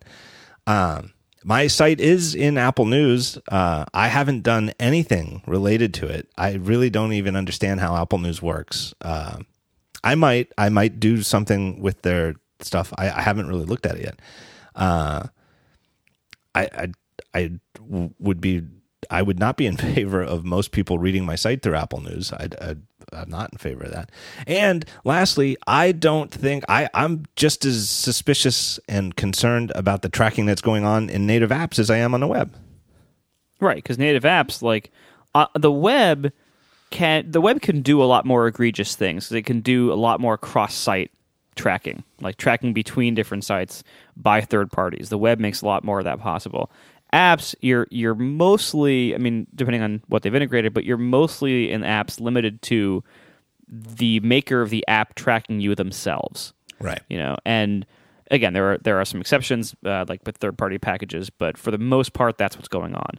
And so you do have to worry about things like like like the big the big social apps which again like when you're talking about if you want to block tracking you got to block social um, and all the social widgets that are, that are in all the sites. You have to block the fancy, rich, richly formatted Twitter embeds that people embed in blog posts. You would probably also have to block embedded YouTube players because that's owned by Google, a massive ad and tracking company. You know, like there's a lot you have to block if you want to block if you want to truly block tracking. Yeah, and Um, if you just take a look, uh, YouTube is a good example um, because it's so ubiquitous. I mean, it's you know, Yeah. it's central to the modern web landscape.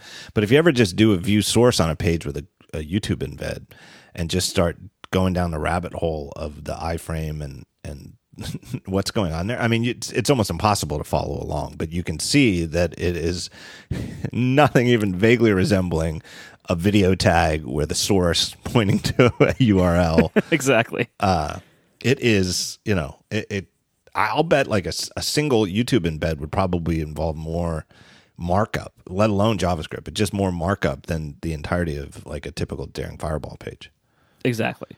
Yeah, but so but you know with with app tracking, you know you're you're they can do more detailed tracking of you, but in a narrower scope. Like you're not usually like if you just open up a random you know a random app like if you're you know uh, there's there was a new uh, game from the Crossy Road people uh, like Shooty Skies or something today, and I downloaded that knowing like you know what's the most they can really do here? Like I know iOS is so sandboxed and everything. Like they're not going to be able to get to all my other data. They're not. They're going to be able to have like a unique identifier tied to me that they can use in you know fifty other apps that aren't even published by them, and you know some other third party thing can do Wait, it. Like the Crossy Road people have a new app. uh, yeah, it's called Shooty Skies. Oh, is it good?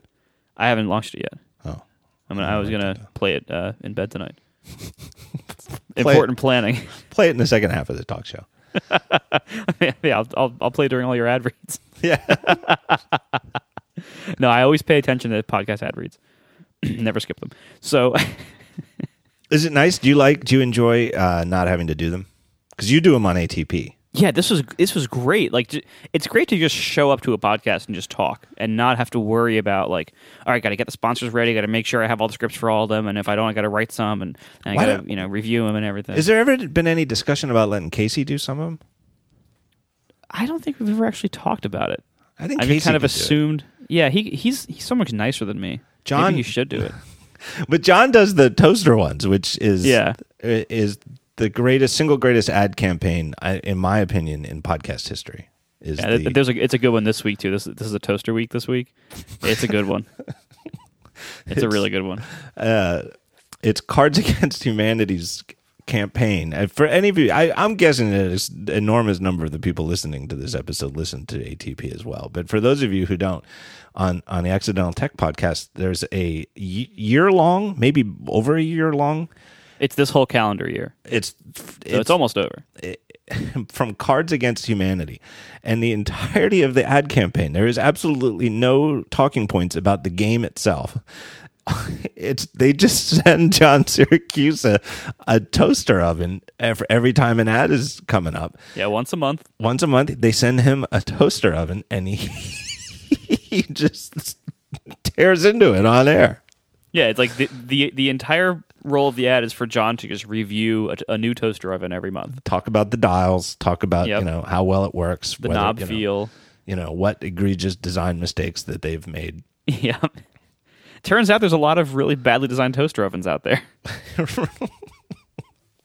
and he takes it totally serious, as, as of course he does. It's fantastic. But anyway, uh, it's it must be nice. I don't know. I enjoy it when I'm a guest on somebody else's podcast as well.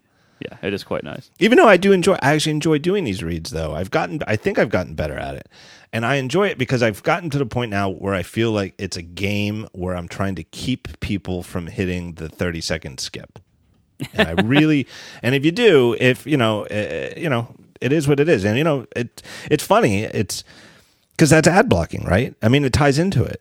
The It's 30 very second- similar. Yeah, It- it's it's like the, it's not quite the same, but it's very similar. It's it's in the, it's in the ballpark for sure. I actually saw somebody on Twitter in in at at, at peak peace controversy. I still think that's so funny. That I think it was such a good name for a blocker, uh, and I think it's so funny that the way that it played out was so unpeaceful for you. Yeah. Uh, but I saw somebody who who tweeted uh, something to the effect of.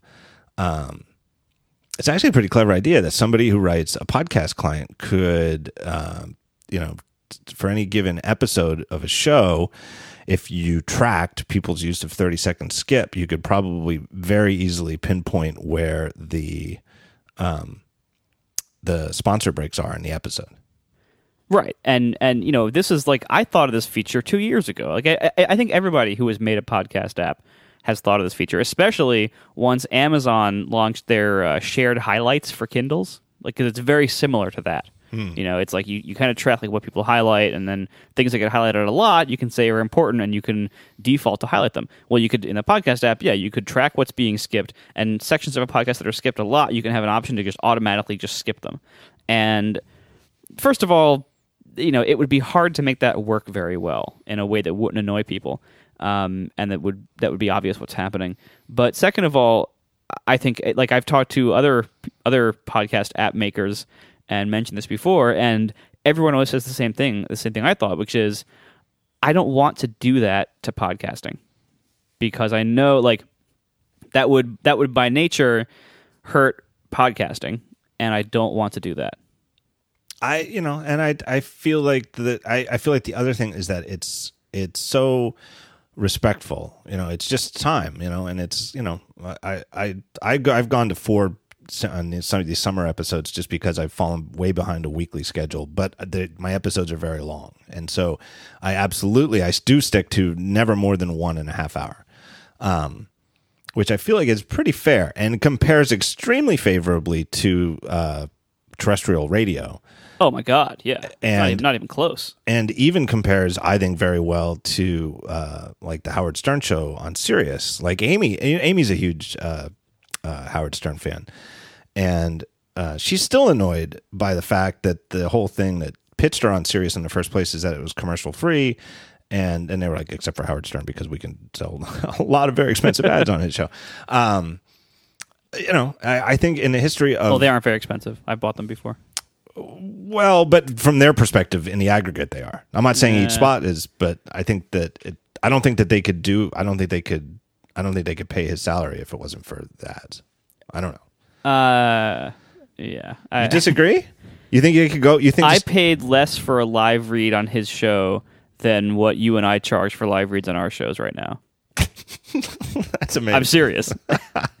That's amazing. And you got you got uh, Howard to actually read it. Yeah, yeah. It's a, a, a live read. Like that's was- that's why it's valuable. It was really great. It was a really cool thing. Um, but anyway, I just feel like that the again, it's negotiation, and I'm sure there are people out there listening right now who, even though I told them not to, hit the 30 second thing during the Brawer thing before, and they're probably going to hit it on some of the ones that I'm about to do.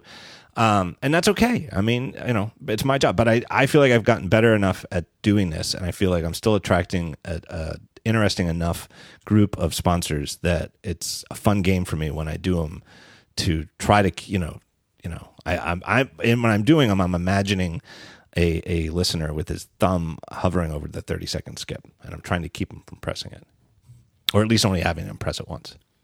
yeah. And I still I think mean- there's some value in it. Like for example, I will I'll break right into one right now. And here's one that I'll bet somebody I bet a fair number of people will 30 second skip because they are here almost every single week. It's our friends at Fracture. Um or now Fracture, they're the people who print your photos on glass. Um they sponsor the show all the time. And the reason they keep coming back is because you guys out there keep buying pictures from them. Uh, so you're probably familiar with them. Really high quality printing. They print on the back of the glass. You send them a photo, they print it on the back of the glass. It's right there on the glass, not like a piece of paper stuck to it. It's not a frame where there's a piece of paper behind glass. It's right there on the glass. Really, really nice. The best way to get actual analog versions of your photos that I've ever seen because there's no work involved on your part. You just upload the photo and then it comes back to you and it's all nice and ready to go. Um, they do have, they actually have a special message that they want me to get across. It's only October 1st as I record. Um, clearly, a big part of Fracture's uh, market is gifts, people buying photos for, for gifts. And obviously, the holiday season's coming up. October 1st does not sound like it's close to the holidays. Nobody's, uh, I don't think, uh, even though the holiday decorations seem to go up earlier and earlier in retail. Usually, people at least wait till Halloween. Yeah, we're still in pumpkin spice season right now. Yeah, exactly. You got to wait till pumpkin spice goes away. Um, but Fracture wants me to remind you that they do get backed up at the holidays. And so this might be a good way to just knock out a couple of your Christmas gifts really, really early and not worry about cutting it close and getting caught behind because at, at by the end of December, they actually can't keep up and you can't do it last minute and get it in time for Christmas because they're so, so busy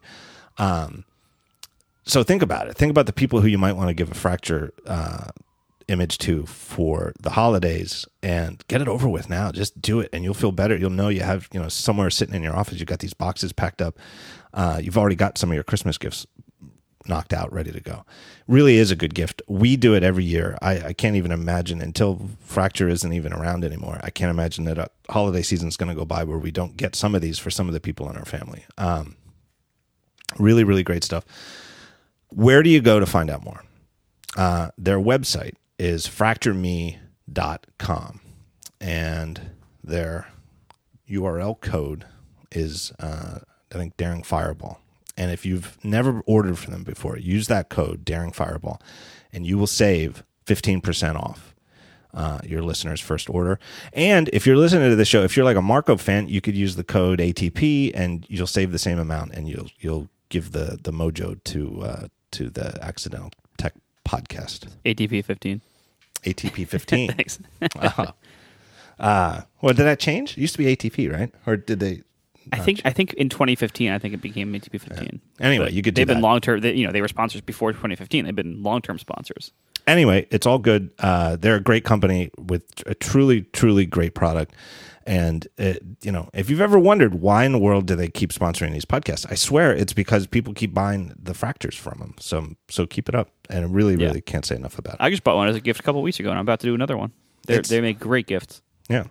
You get, you do get, because most of the people in your family probably don't listen to your podcast, just like mine. No, uh, so do. they have no idea. And when they see them, they, there really is like a whole like, well, how in the world did you make this? And you just say, you know, you could tell them, just tell them, you know, go to fractureme.com.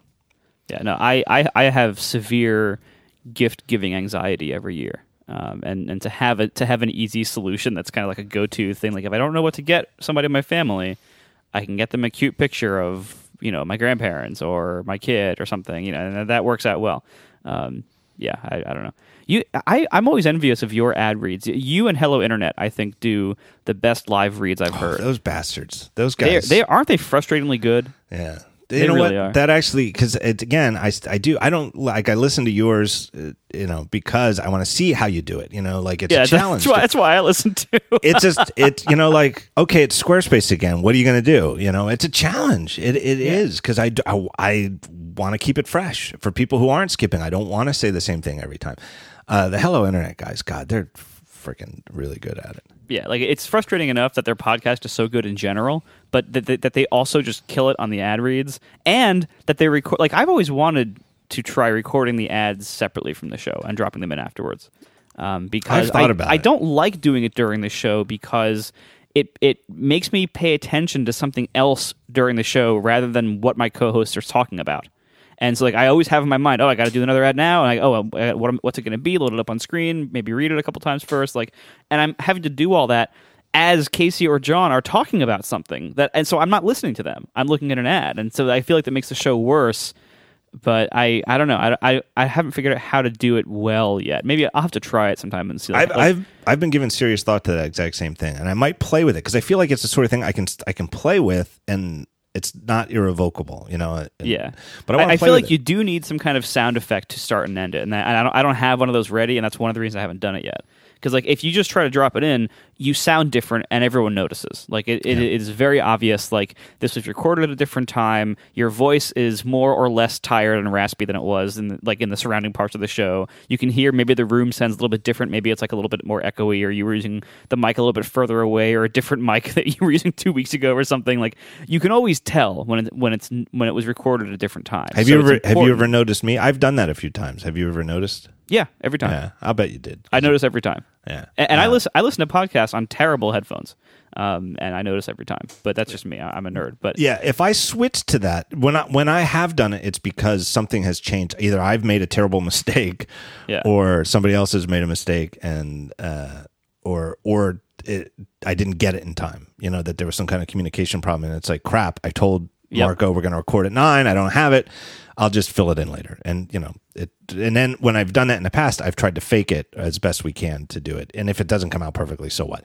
If I were to switch, I would switch to something where it's obvious and it's you know there's a little you know sound effect or yeah, something. a like that. jingle or a sound, yeah, something like that. Because I, I really do think it would like one of the reasons. Like I, I've, I've always been interested in the idea of trying an ad-free show, um, but ATP is so big now, and and it's not just me that I like. You know, I'm I'm willing to gamble with large amounts of money of potential future income, but I can't make that decision for two other people alone. You know this, and so I don't want to like rock the boat there, but one of the reasons I was motivated to even consider rocking the boat there is because I don't like doing the ads in line because I I am afraid of the attention it's taking away of my attention it's taking away from the conversation. And I, th- I think that makes it worse. So I should try that. I, I got to figure out what sounds to bookend it with and just try it. Um, and, and I also like I, I heavily edit the ad reads because See, this is why this is why you frustrate me. because I try to cap my ad reads to three minutes. A- And ideally it's you know, it's it's at least one and a half and it's at most three minutes. And I and if I I almost always end up running way over that. I'll usually I'll usually do it on the live show, I'll usually do a four minute ad read. And then in the edit I edit it down to fit three and I still feel like I'm not saying everything I wanted to say in the read. Meanwhile, you come in here and you talk at like one mile an hour during your ad reads, and you manage to say everything that you need to say, and they're not longer than three minutes usually. Like they're not that much longer or shorter than mine. So you manage to somehow say way more with way fewer words in the same amount of time, and yours sounds more relaxed and more natural, and mine sounds kind of stressed out because I'm trying to cram it all in in three minutes. It's kind of how we write, I guess. Yeah, maybe. Mine were brutal at first. They were really bad. I used Yeah. to get, I, and I didn't get emails complaining about it. I got emails, uh, very sympathetic emails. Because even though when I, when I first started doing the show on my own, uh, without uh, Dan Benjamin, and, and it was, all you know, obviously that was like my Marco moment where I had really angered the internet. The people who were angry weren't refused to listen, so they weren't listening and sending me hate mail about how bad the show was. They weren't even listening, and they were just You didn't even get the hate listeners? I, I got some, but I think most of them were just didn't. They, I really didn't get a lot of that. Um, I think they just went right to iTunes and wrote terrible one star reviews, and they were done. the people who listened were people who were still enjoying it, and they were very sympathetic. And they were, but it was sort of like the sort of email I think that you get when you know you come down. It was like this. It was exactly like the email I got when uh, I talked about the stuff that's happened with my eye, and you get these really nice emails from people saying how sorry they are, and they have I, they have all my sympathy, and they're like, "I'm really sorry about the way you're doing these ad reads. It's it's terrible." It was like that, you know, like I had an affliction. Yeah, but you, you picked it up pretty quickly. I mean, I, I like yeah, those first few were definitely rough, but I think by like the you know, fifth or sixth episode, you you were pretty much in a groove. Yeah. Uh, well, if there's anything I did wrong, and I'm not a big fan of, like, I read that like the guy, the the Noah, whatever his name is, just taking over the Daily Show. Like he did like a whole week or so of test shows, shows that are never going to air, mm. but real shows. They do shows. I understand why you do that, and it, you know, hosting a TV show that's as tight as the Daily Show really does have to be rehearsed. Um, but you can't rehearse the whole episode because every day it's that day's news. So you have to get good at it. But if there's anything that that I should have rehearsed and thrown away, I should have done sponsor reads instead of doing the. I should have just record, you know, not for episodes. I should have recorded some uh, and enforced myself to listen to them and do it because it it didn't take too long. It only took a couple weeks before I got at least okay at it. And I so I could have just skipped the point where I was really really terrible at it. Well, yeah, but that was that was part of the learning process. Yeah. You know, it, you, you wouldn't have learned it necessarily. Uh, I don't know.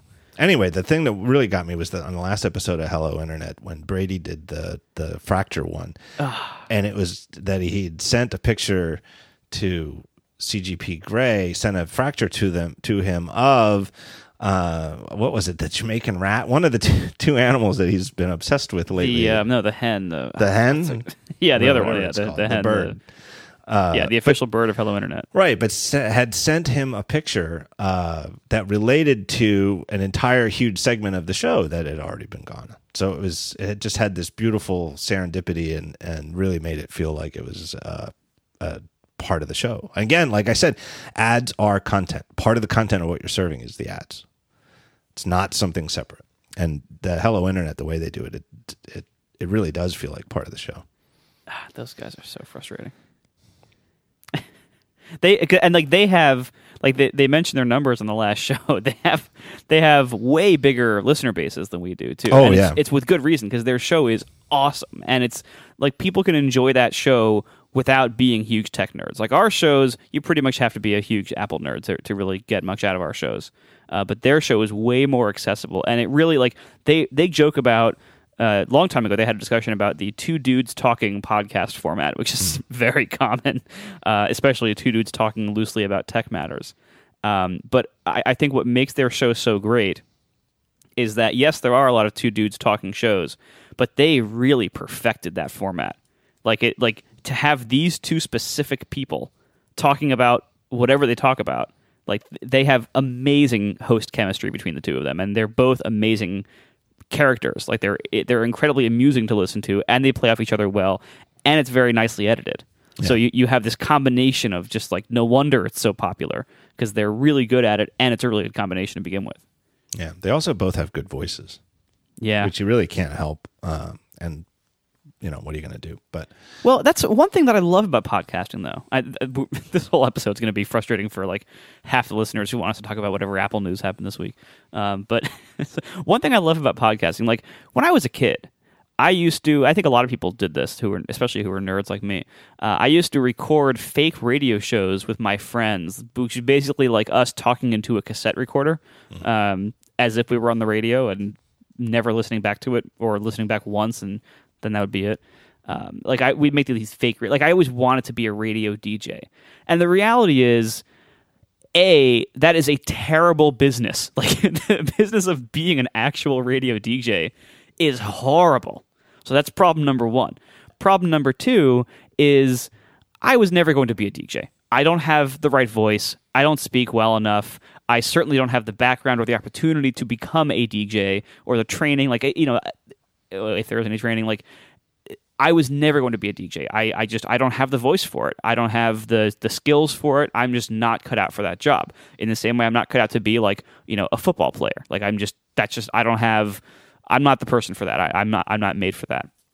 But with podcasting, uh, it's it's really quite a meritocracy in that like one of the beauties of this medium is that you don't need to attract the wide audience that you know TV and radio people do normally uh, with like the locality issues and everything. With this with podcasting, even people who talk sloppily and have mediocre voices like me can my job is podcasting. I I talk on a version of the radio for a living. And the the idea that like I'm fulfilling this childhood dream, this thing I've always wanted to do that I really am not qualified to do, uh, but it just happens to work out better in this medium. Like that is amazing to me. And and as a listener of podcasts, as a massive listener of podcasts, I I love listening to other shows that are also made by amateurs like me that are just talking about interesting stuff. And that's something I like I I, I all the like the big like public radio podcasts. I don't listen to almost any of them uh, because there's so much else going on that I want to listen to. I don't have time for them because there's so much else that's made by amateurs and people like me that I'm much more interested in. That's much more narrowly focused than like here's a story I'm going to tell you about something interesting that happened. You know, like I don't I don't need that. I I have my, my all my time is filled up with people talking about more narrow interests that I that I like better. I totally agree.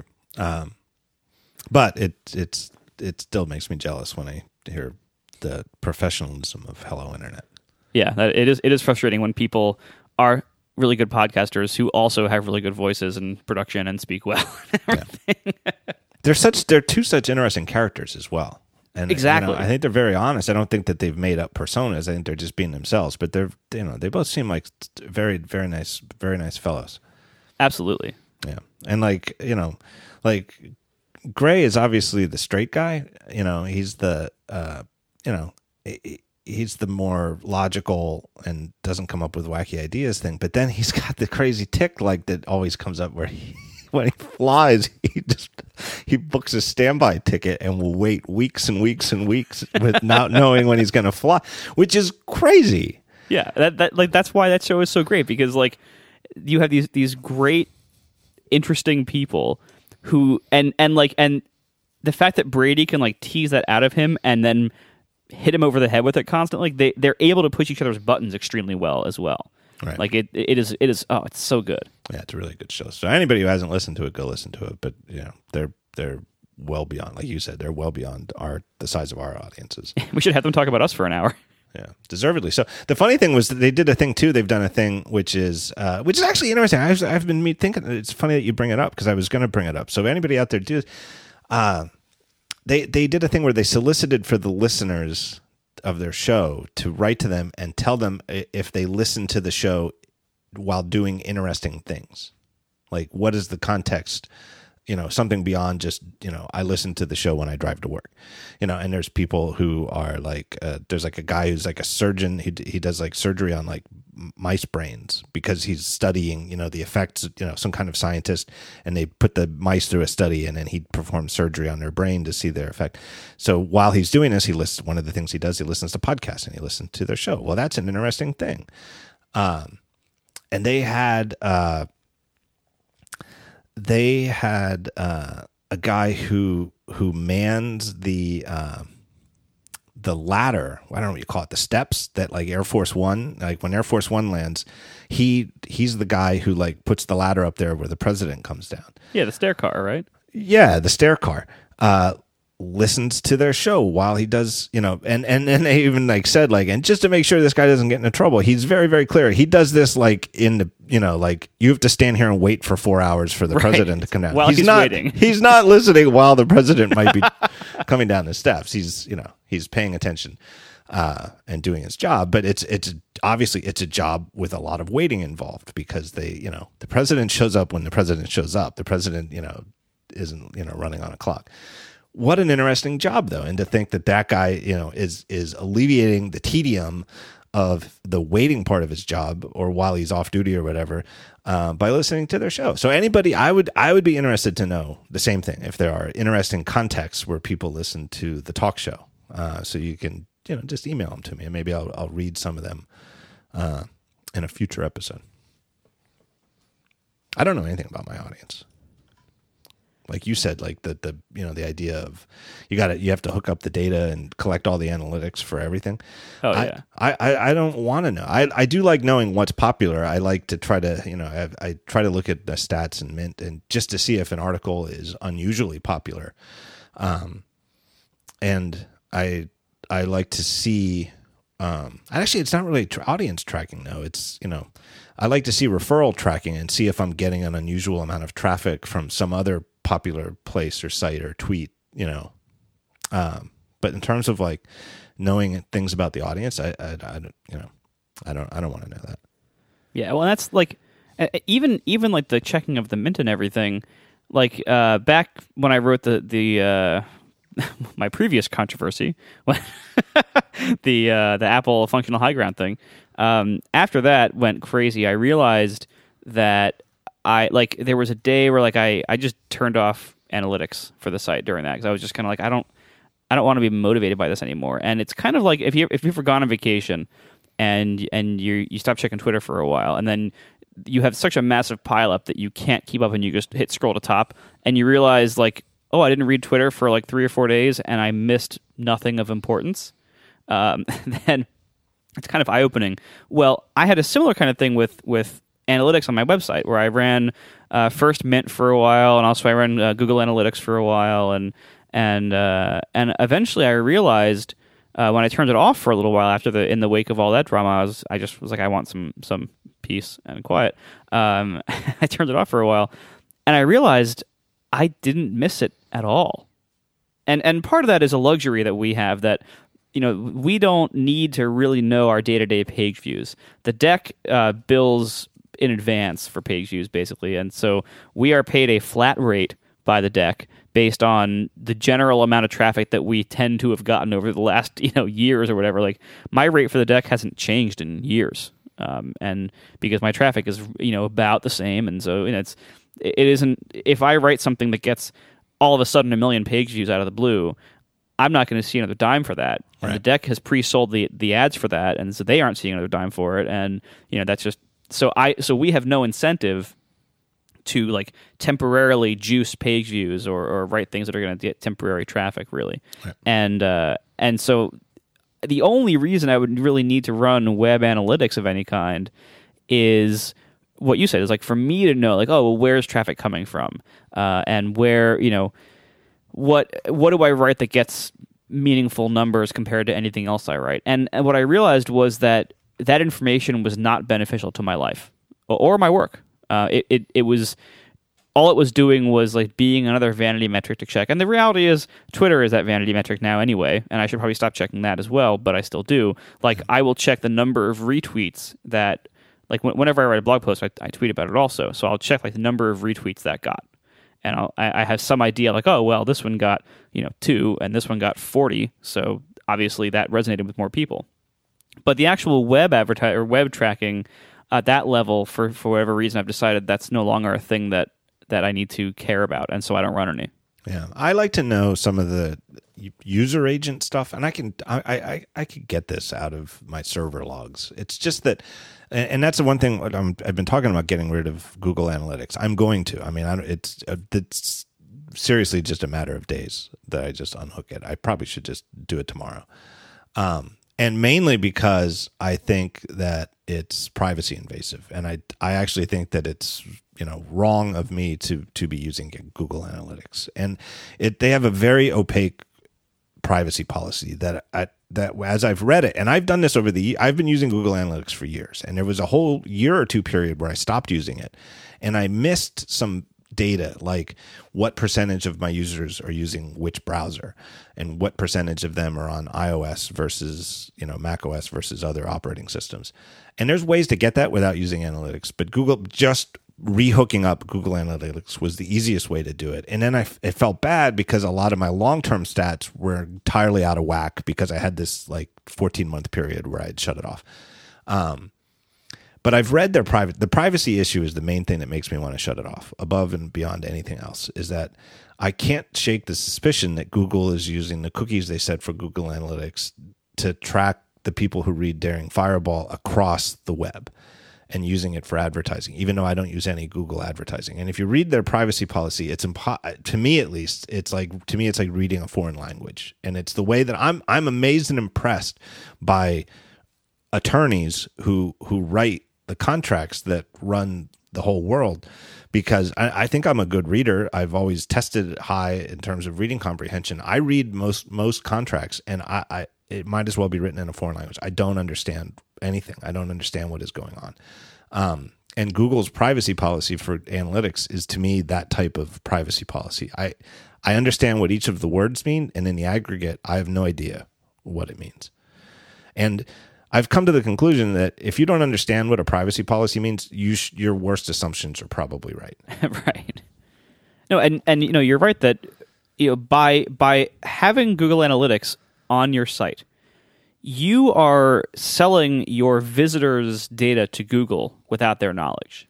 Right. And it's one of those things like it's kind of uncomfortable. Like you know, like a lot of the things in in web publishing and advertising, if you actually face it, if you actually like think about all the ramifications of that and you face the truth of that and you face the reality of that, it is uncomfortable. And and, and you have to, you know, you have to weigh this decision of like, you know, do I keep using this for the utility it provides uh, or do I take a principled stand and and and accept the cost of that stand? Right. So Google Analytics gives you information like how many people are in what country, and even like within the U.S., like what state, like how many, you know, and and unsurprisingly, you know, my site is largely U.S. A lot of people in the U.K., a lot of people in Germany. I think Germany's always been the third country, but you're already down at a very low percentage, and then everybody else is spread around the world. And then within the U.S., tons of people on the northeast coast, most of them in California, and most of them in California largely centered in the northern part of California. Um, you know, it's exactly who you think. I don't need Google Analytics to tell me that though. And I find it weird and I just wonder how the hell did they know that? And I know there's ways to to go back from IP addresses and stuff like that and but I just can't help but worry that part of it is that if you're logged into Google from Gmail and then you go over to a separate tab and you're at Daring Fireball that they're they're saying, "Oh, we know Marco lives in New York because uh, we know everything about Marco, and we've already got a cookie on this system that's right there that does this." Right, and it doesn't take much to uniquely identify somebody between sites on the web. Like you can just by analyzing some very basic stuff about the the request they make, even if they block almost every kind of ad.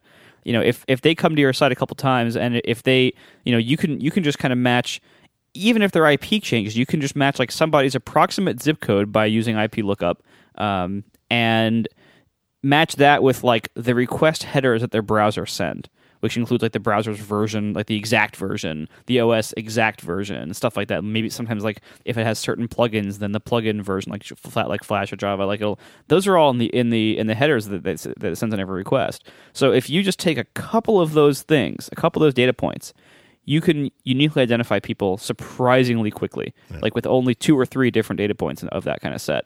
So you really it is it is very much like if you give them an inch, they take a foot.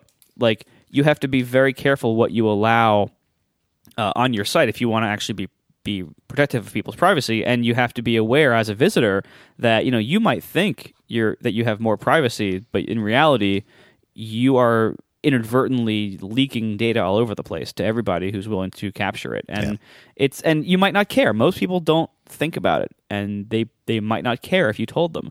But uh, and especially young people tend not to care. But uh, certainly if you're privacy minded you have to be incredibly wary of what you let in because uh, you know they can they can do so much with so little Um, if you go, if you're logged into Google Analytics, and I, I was here, and and you go to the bottom, I don't. Maybe they have a separate one. I don't know. But you, when you go and hit privacy policy, it just takes you to Google's main privacy policy, which is for, um, you know, everything that Google does.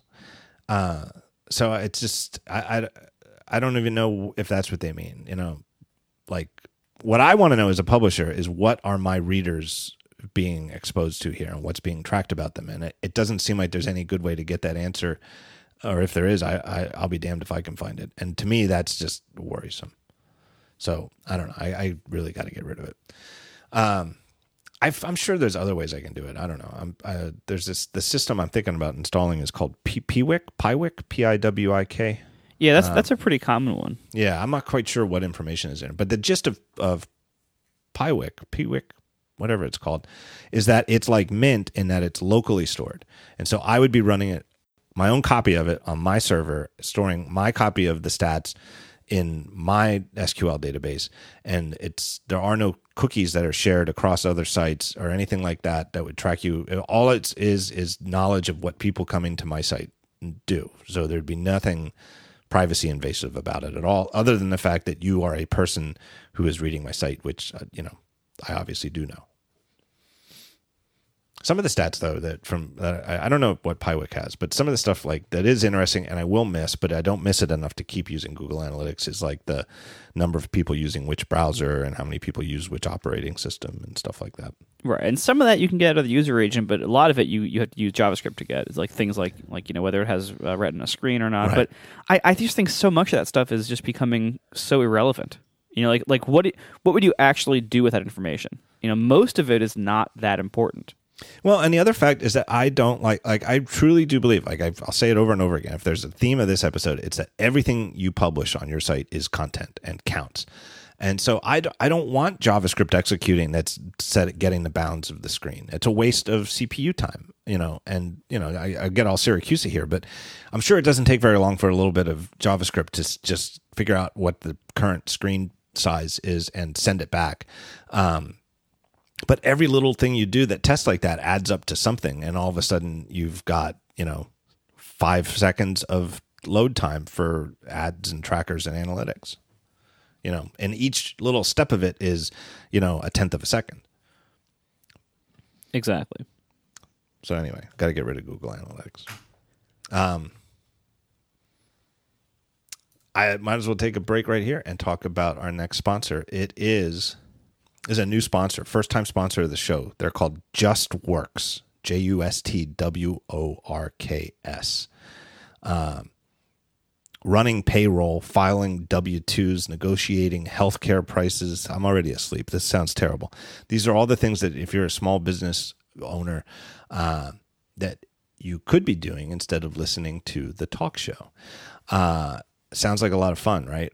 Well, you could instead just let Justworks take care of that stuff for you. Justworks helps businesses take care of all that type of, let's face it, crap benefits, payroll, HR. Not that it's crap that it doesn't matter. I think most of your employees think payroll is very important, but the bookkeeping aspects of it, actually doing the work of making it run and making all the books add up and making sure everybody gets paid what they're supposed to be paid, busy work, right? You're not in a so bad.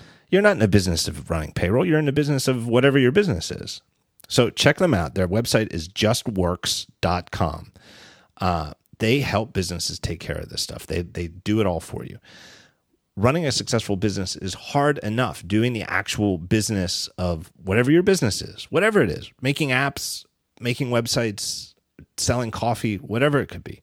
Uh, but all those little details of HR and payroll and stuff like that can make it feel overwhelming. It's probably the sort of thing that keeps a lot of people from even starting a small business in the first place because you just think, well, who the hell am I? You know, I can't afford to hire somebody to do this. Well, Just Works. Uh, it's just easy and intuitive software, very, very affordable great prices. It's not like you're hiring somebody to do this for you. You're paying a little internet service to do it and take care of it. Uh, so if you run a business and you have payroll, you have benefits, com- compliance with HR, stuff like that, go check them out at justworks.com. Take it all off your shoulders, relax, listen to more podcasts. And you can use this code, very easy. This is a nice code TTS, the talk show, three letter code when you sign up, and you'll save 10% off your first year of service at justworks.com. So if you run a business, go check them out. You're, you're just wasting your time if you don't. Probably a good sponsor for the show. I bet there's a lot of people who run companies that have to do stuff like that.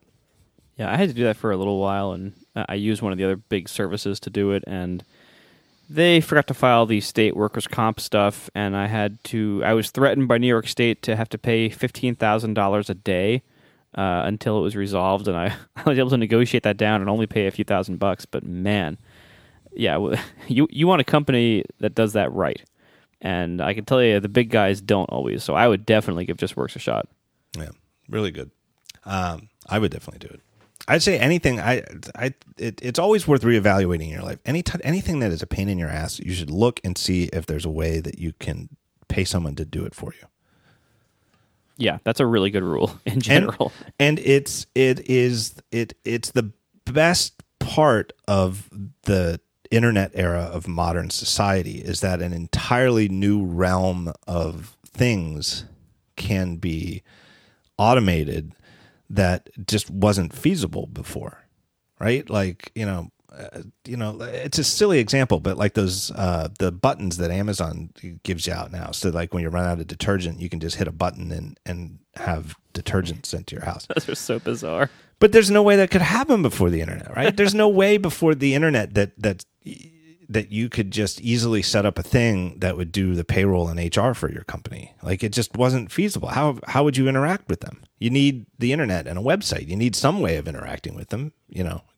Like the Sears catalog existed, so you could order stuff to get shipped to your house before the internet. But you can't have like a a print-based interaction with the company that's handling your HR, you know. I think So- you'd have to use a fax machine, maybe maybe, maybe a, oh an LP player. You know, I think right now I might be. This might be a good thing to keep track of is how long I've gone without being asked to either send or receive a fax. And I think I think if I had been doing that, you know, like this many days since an accident at the plant, I think Yeah. I think that right now, knock on wood, I might be in the longest stretch of not having been asked to do a fax in my life. I Wait think till you buy a house. Oh, are you serious?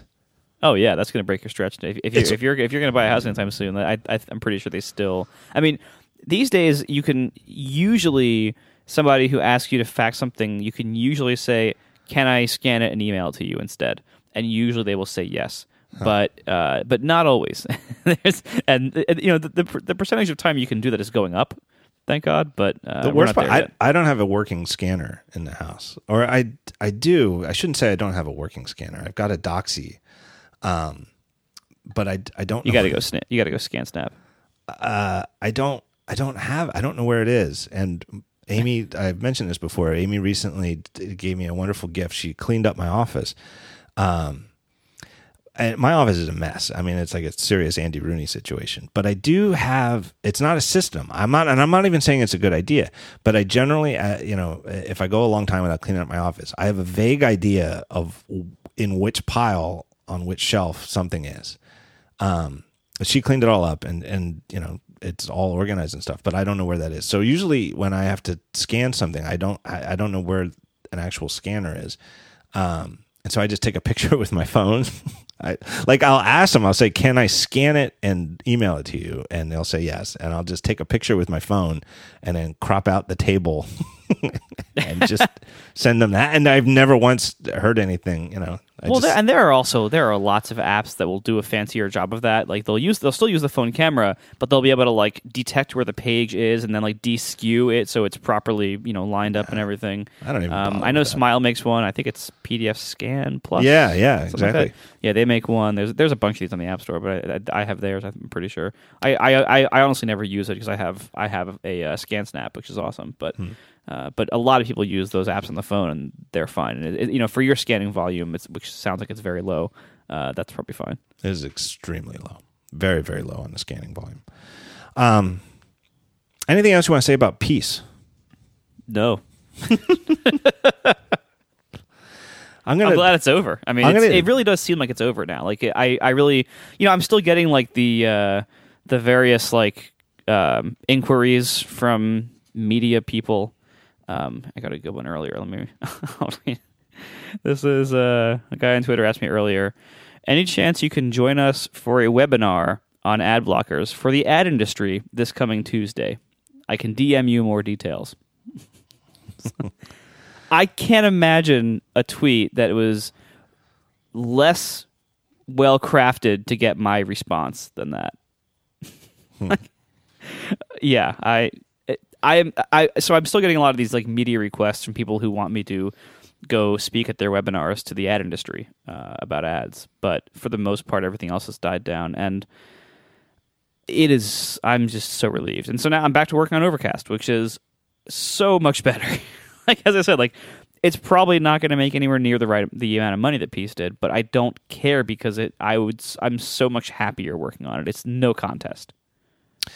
I I thought that you really. It seemed on your show, uh, and this wasn't even talking to you, but it just seemed listening to ATP that it really hit you hard personally. Like it, you, the, the thing that seemed to me to most upset you was the idea that that this thing that you built in two weeks.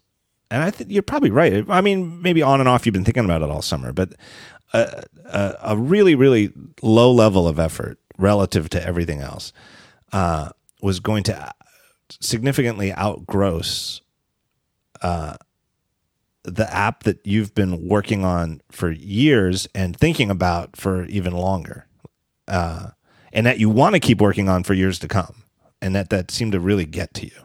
Yeah, I mean, and you know, like it, it, is really it is impossible to to uh, understate how little code there is in peace.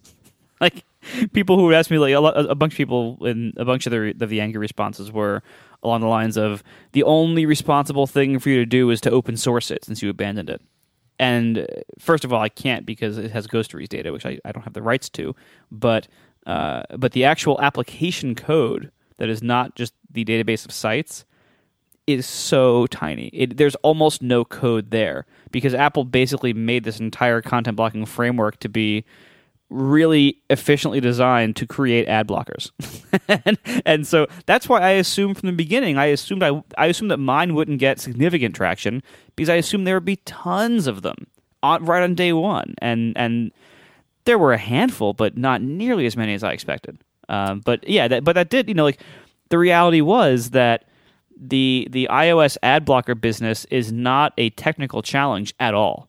Um, it is, I mean, I suppose if, if you've never made an app before, it's as challenging as making any other kind of app. But if you are if you are a, an experienced app developer, you can crap out a content blocker in a week or less. It, it, you can do it in a couple days. I mean, it it is so easy to do Yeah. and it is therefore not intellectually stimulating. It's not satisfying, really, beyond you know the first couple days.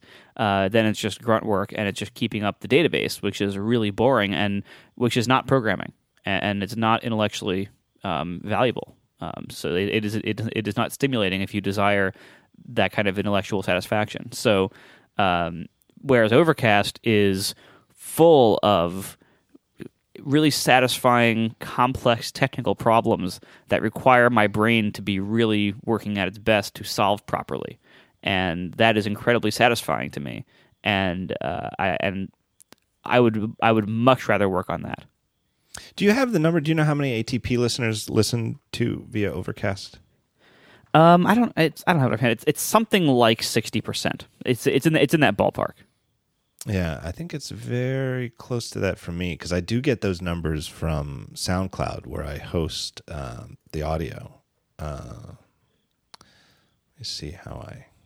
I always forget how the hell to click around and get it though. Oh yeah, Overcast number one. Um, yeah, even more. And second place is uh, Apple Core Media iPhone, which I 99% sure translates to the built-in podcast app. Yeah, it's also it also includes like anything with AVPlayer. So like if you if you if you're playing a, a web page embed, Right. um, or certain podcast apps actually report themselves as that, um, just because they don't change it or they can't reach that that part of the API uh, with the level they're playing at. Um, so there some will be included in there. Um, Yeah, for me it's a little it's a, right around 50%, so it's not quite 60%, but no no surprise that um uh, that it's more like 60 for you since you wrote the thing. but uh, I it, just oh I just double checked. It's actually I'm about fifty. yeah, that's Uh, right. so, it's right around 50. 49.92 on uh, three episodes ago because I figured that like you know that gives people enough time to actually download it. Um, so yeah, I'm up there. Um, actually, let me change it to a month and see if that changes anything. Yeah, actually, it's even more. Actually, if I look bigger, it's actually more. Yeah, it's because I haven't had an episode in the last seven days. So if you count the whole month, which gets to all the people who listen right away, and you know, I think, I think it undersamples the people of the last seven days because the biggest fans of the show listen when they're new, and so in the last seven days there haven't been any. So really, really overwhelmingly number one for for my listeners. And if anybody out there has been curious about it, I really do recommend it. Not just because Marco's on the show today, but it's my favorite app for listening to podcasts. I'm really good at promotion, so here I am talking about the app that I just pulled off the store for two hours. yeah. and meanwhile, I'm going to ship Overcast 2.0 like pretty soon. and I'm not going to be right back on to talk about that in like three weeks or whatever. No. So I'm really not good at this promotion. Yeah, you're not good at it at all. Uh, the big new feature in Overcast 2.0 is the streaming engine, Yeah. which is uh, in addition to just letting you listen to stuff right away instead of download the whole episode. Um, it re- it's really more of like a just play. Just it's like a just play interface. So whether you care about stream, if you think you care about streaming podcasts or not, if you've ever been frustrated because you want to just start playing something, but you, your phone's been asleep or whatever, and it didn't download in the background, or it just you just got the alert that the new episode of Hello Internet is out and you want to listen to it right away, it just means that you hit the play button and it'll just start playing. That's I mean, so many people like when I when I was talking, you know, a year ago about how streaming was going to be a big deal, and I, I didn't even include it in 1.0 because I knew that not everybody would need it. I heard from so many people who said, "Please don't work on that. Please do other things because I don't care about streaming." And granted, I heard from way more people who said, "I won't use this until it has streaming," uh, which was you know uh, the more common uh, emotion by far. But a lot of people just keep saying, "I don't need it. I will never use it." But the reality is, it is really nice to have for those times when you know what you just said. An episode just came out or just came in. You just got you just synced it, and you want to start listening to it right now. And podcasts can be, you know, 50, 100 megs, and not every CDN is fast, and not every connection that you might have is fast. And so, a lot of times, you know, if you if you have to wait for the whole podcast to download, you know, it might take 10, 20 seconds, or it might take five or 10 minutes. No matter what it takes, it feels like an eternity as you're sitting there watching this stupid download thing 1%, 2%. And you're like, oh my God, I just want to listen to it now and so like streaming really makes everything a little bit better and it, it, it enables a bunch of other little stuff like it enables me to although i haven't done this yet uh, to put the put a play button on the notifications for new episodes that you can just start playing them immediately like stuff like that just like th- there's so many new little things that it makes possible and so many old things that it makes better because right now with streaming now you can just as long as you are connected somehow you can tap on any episode in any list whether you have it or not and it start it just starts playing. Yeah. And it's one of those things where, it, again, the absolutist position, it just doesn't work in software design. Where if you want to say no, no settings whatsoever, the app, I'm going to make all the choices for the user and do them right way. Or you could say everything should be configurable and, and the user should be able to configure everything. Well, both of those extremes are absurd. And if you think you're sticking to them, you're fooling yourself. The right way to think about it is you do have kind of have to pick which side of the 50 yard line you're going to be on, though. Are you going to make the sort of app where you're going to default to not offering options and configurability uh, and maybe you know you'll wind up not having enough options or are you going to default to saying yes to most things and having uh, options for things? And you know you're going to wind up with a complex number of settings and and you know one way or the other you're to you're to disappoint some users.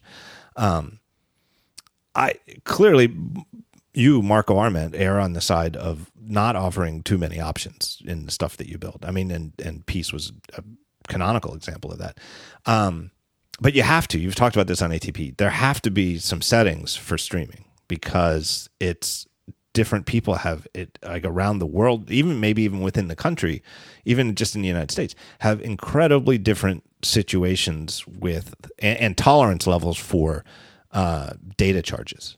Right? There's people who are living in countries where you you know their their online database you know their online data is still measured in megabytes, not gigabytes, or people who are traveling internationally and are on an international data plan and you're measured in megabytes, not gigabytes. Well, you know, if you're on a 25 megabyte data plan, you cannot uh, download an episode of the talk show over cellular.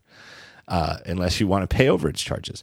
But then there's plenty of other people who have unlimited data or virtually unlimited data, you know, with, you know, 15 or 20 gigabytes a month and 150 megabyte podcast is no big deal. And they want to download it there. So there have to be settings. I mean, right? the funny thing is, like going back to our earlier conversation, I, I really sweat a lot of the details around this stuff to try to minimize data transfer.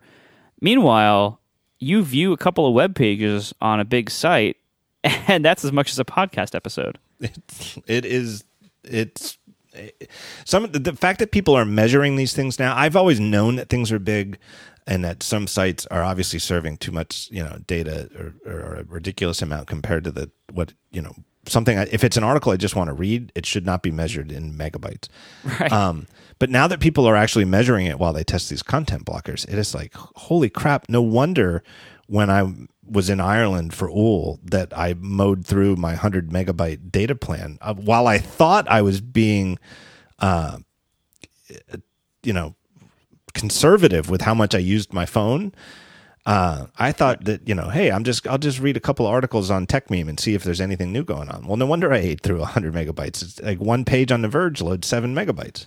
Right. Yeah. Like you see all these all these reports now. Like pages seven megs, nine megs, thirty megs on the Boston.com. Was that is like some create, and it's like a podcast episode is like thirty to fifty megs usually. These are not like like that's that's eight ten web pages maybe. like it's not that's really scary. That's really scary and really sad. Um, but anyway, yeah. So with streaming, I yeah I've done a lot. I've actually offered I'm offering very few options uh, on in 2.0, and we'll see how that plays out. You know, you're right. Like you know, you can't you know the absolute positions never work there's always going to be uh, realities and also market pressures that set in that you know so i'm trying to have as few settings as possible to still make it good. Um, but of course everyone's trying that and everyone again draws that line in different places. Yeah. I think the biggest thing is to try to avoid surprise. Right, right. yeah like, like, my theory like right now the way it works right now it's probably the way it's going to ship is if you choose to stream something it will always allow it to use cellular in that case and the rationale there is that well that's how everything else works. You know, if you load a web page, it doesn't ask it doesn't say waiting for Wi-Fi. You know, it just if you click on a link to load a web page, it just loads it via whatever connection it has available. And if you want to restrict apps uh, to not use cellular, you can do that globally in settings. You can say per app, you can go to Overcast in the system settings app, and you can say just never allow this app to use any cellular data. Like that's a switch right there. You can do it. And a lot of people do. Um, and so all I have to do is I don't have to cover the case of people who want the app to use no cell data because the system covers that. I have to cover the case of people who want to use it sometimes uh, and or or want to use it always.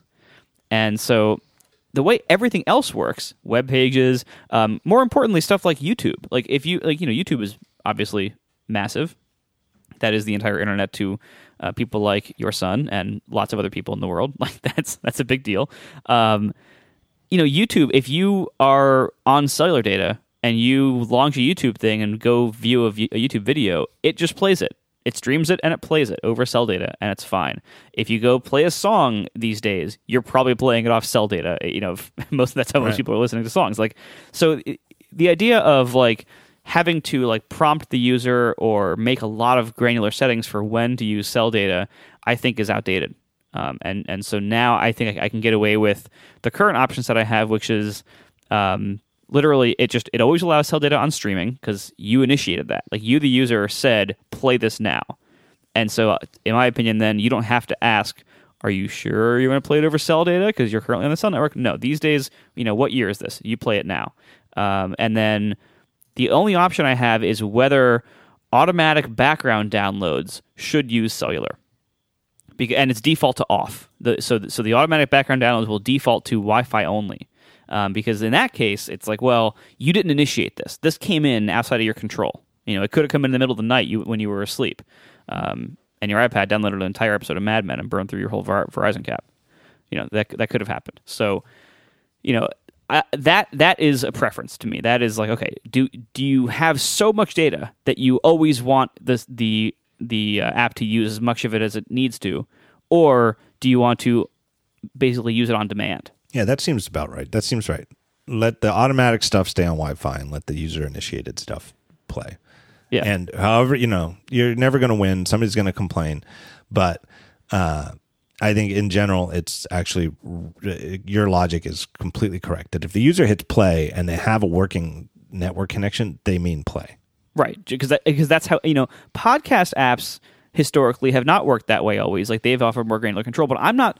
See, I'm not looking at what other podcast apps are doing to solve this problem. I'm looking at what other apps are doing, not podcast. Like just what what people expect based on the reality of other apps that exist in the universe today, and what that is these days is a lot of streaming media, and it and it just uses cellular when it needs to, and it doesn't ask you.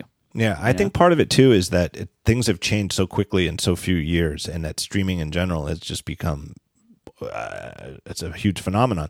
But podcasting started back. I mean, the name even says, you know, it's the iP- iPod. You know, that's the pod Right. podcasting from a time when you downloaded stuff first, and Yeah, then you synced synced it over your over iPod. USB.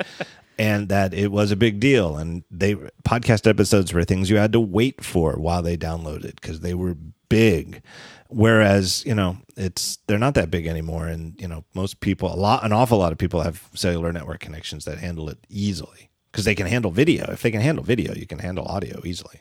Exactly. You know, so and you know there was there's also like there's other implementation details that that were tricky problems. Like one of them is if you're on cellular, how much should the streamer read ahead of the file? Like should it should it just keep downloading until it has the whole thing? Or should it only buffer ahead like five minutes worth at a time, you know, and and so on. And the decision I came to on that is it should just download as much as it can whenever it feels like it. Um, you know, so so it, if you if you start an episode playing over cellular, uh, uh, you know, in streaming, it will download as much as it can until the connection drops or until it finishes the file. Um, Yeah, that's I it. think- Because any other solution that, that I thought of and tried would fail in other ways. Like it would it would be inconvenient or annoying or it wouldn't be what I wanted in other situations. And the fact is an entire podcast episode, you know, most people who listen to podcasts aren't listening to shows like this that are 2 hours long. Most people are listening to stuff like, you know, pu- public radio shows that are maybe 20, 30 minutes. Uh, and so those are like 15 megs, 20 megs. Like they, they, they are really small files. And again, that's like two Verge articles. So, so it's no big deal to buffer ahead. Whereas it is a big deal if somebody is driving on a long highway trip and they're counting on streaming to play their, their podcast for them and they lose reception for a few minutes because they're in the middle of the mountains and the show that they were downloading just drops because Right. it didn't buffer ahead enough and it could have it had the connection back there it could have it could have downloaded the whole show had plenty of time to download it and then just didn't you know so there's situations like that or or you know more commonly like if you're on a metro system that's underground and stuff like that Like, so it's it was just better again another another decision that if I was making that decision five years ago, ten years ago, I would have probably made it differently. But you know, now uh, this is this is the era where things stream, and it's not a big deal. And if you need to really restrict the amount of data that you use, you have to consciously download media for offline use, and then like you know, and and avoid actively streaming things, or go into the system settings app and turn off cellular for all these apps. I, I think you're on the right track. I think it's going to be a big hit. Uh, let me take one last break here and hit the money button once again and thank our, our fourth and final sponsor, longtime friends of the show, longtime friends of ATP as well, Igloo. Oh yeah, igloosoftware.com uh, slash the talk show or slash what's what do you know what your code is offhand? I believe that one's just ATP. ATP. You could probably figure it out. Uh, Igloo is the intranet, intranet that you'll actually like. I love that slogan. Uh, that lets you share news, organize your files, coordinate calendars, manage projects, set up a little micro blog. Think of that as like a little internal, like a private Twitter. Imagine if you had like a little Twitter for your team that you could use just for internal stuff that can't go public, can't be shared publicly. Uh, Igloo has that sort of feature built right in. Their latest upgrade, they call it Viking. I guess it's like a code name. Um, the big push they had this summer for Viking was all around documents and how you and your team interact with them, gather feedback, make changes. Uh, in a lot of businesses, good old fashioned documents, real files that you have to share with each other, not just things that live online as URLs, but real files, still a big part of the business, uh, big part of the real world. So they've really, really upped their game on that sort of stuff. And they've added um, the equivalent of read receipts in email so you know when somebody's seen it. Now it doesn't go on by default. You turn it's just like a read receipt in email. Don't ask for it unless you need it, but you turn it on and if it's an important thing, some kind of thing that you have to get sign-offs on, put that on, share it. Then you can see that everybody who needs to see it has seen it. Uh, really really important for certain legal agreements and in certain cases if you don't need it, you don't have to worry about it, but if you do need it, Igloo is uh, can be part of your game now when it couldn't before. Big, big part of their push. Um, if your company has a legacy intranet that looks like it was built in the 90s, that's because it probably was. it's very, very true. You should give Igloo a try. Here's the thing that's most amazing about Igloo. I, I keep waiting for this to end and it hasn't ended. Is if for up to 10 users, you can use Igloo for free. You just use it. So if you're on a really small team or if you have a really small company that's under 10 employees, Igloo is just free. It's free, not for a month, it's just free.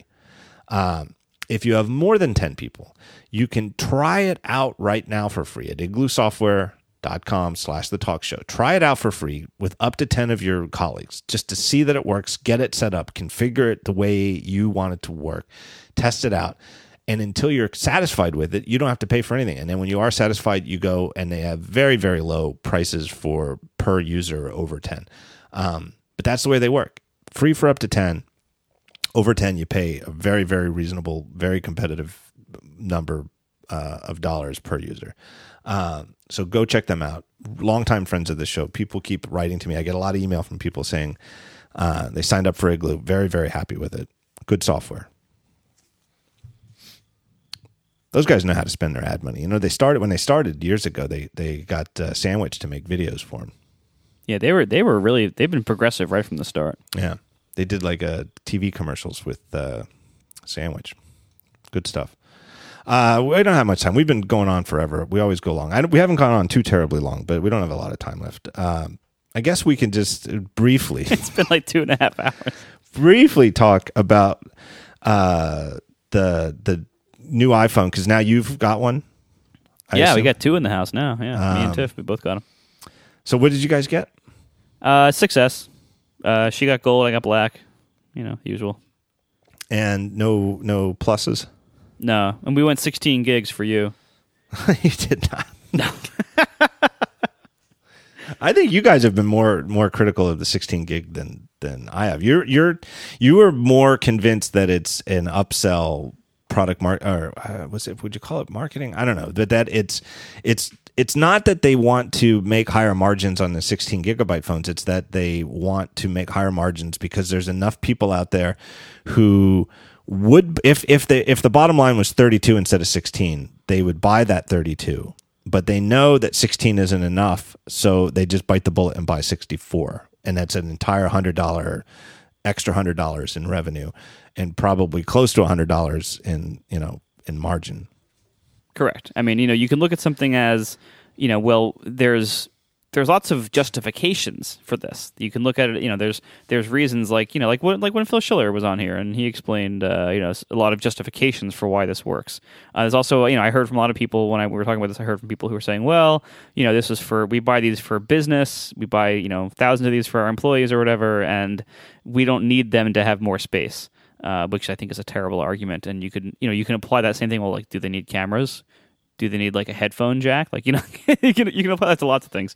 Um, so there's a lot of bad justifications for it, but I think separating justifications from reasons is important. And I think the main reason for it is you're right. It is not it is not necessarily to, to make the extra couple of dollars of margin on the 16 gig model. It's that they're selling so many more of the 64s that it is most likely having a significant boost on the average selling price.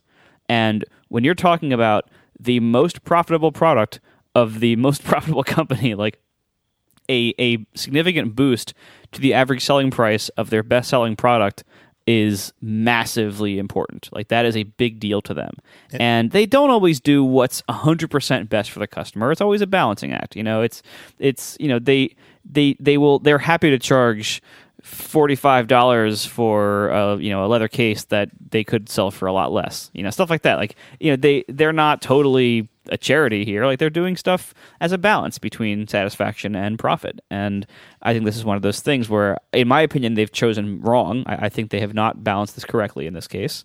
Um, that I, I think the the long term costs to satisfaction and to the the load it places on support on the Genius Bar, um, the the problems people face with their full phones and trying to manage storage themselves. Uh, you know, I, I, think all of these things are are a poor balance of uh, of utility versus uh, versus profit. Uh, and I would say the same thing about you know other things like the um, the iCloud storage tier pricing. You know, it just got better, but it's still not great. Like I, you know, there's there's problems there's you can point to all sorts of things like this with Apple, and most of the stuff they do is a pretty good value. Uh, but but there's there's these little edges like this where you can just kind of tell, oh yeah, this is they just did this because this would be a massive difference in profit. Yeah, and I, I it's weird. I, I can't help it. I, I, think it has to change next year. Although who knows? You know what I mean? Like I, I, I keep thinking, well, next year when I go to the seven, they'll have to up the minimum to the thirty-two and the OS isn't going to get bigger, so it'll just mean that there's a lot more free space for everybody.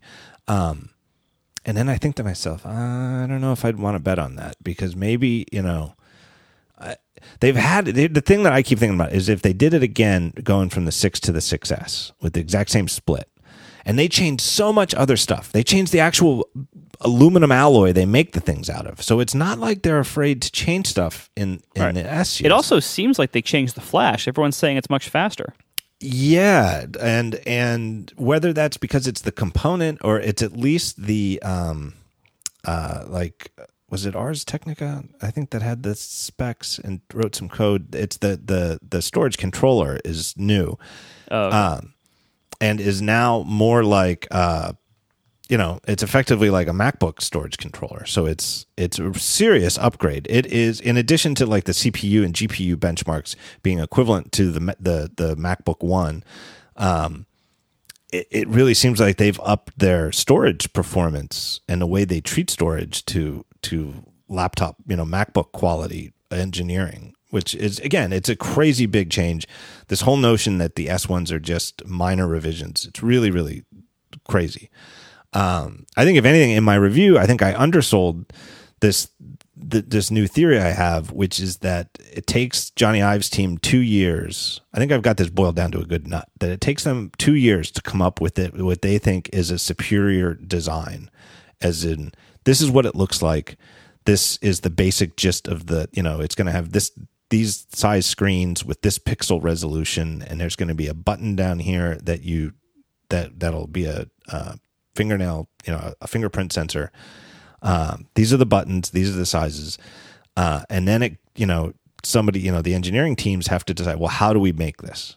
And because it takes two years for these new designs to come out, and because two years is a good pace for them for new designs, any for for product marketing reasons anyway, it means that the engineering teams get two cracks at it. they get the first crack, which is how can we make this, you know, f- to hit this ship date, and you know, and then they get a second, an entire year after that to okay, how can we do it? How can we make that design even better?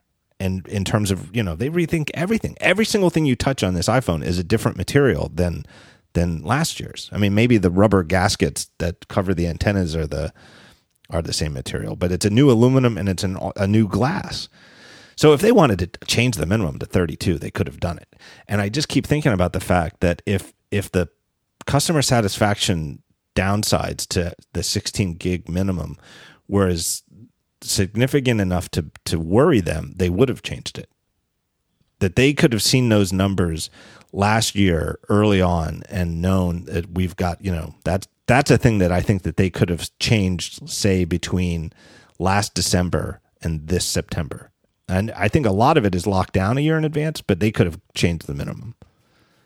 I, I do worry a little bit. You know, we've seen. I think. I think in the Tim Cook era of Apple, I think it's safe to say, based on our observations from the outside and some other statements, I I think it's probably safe to assume that they are more data driven than they used to be. Like with Steve, it was like you know, it, it was very much still based on Steve's intuitions Yeah. to a lot of degree, right? And and you know, Tim is very much is much more data driven, and, and so th- that's showing in the rest of the company. And I worry one of the things that came up um, from various Apple people uh, that that I spoke with.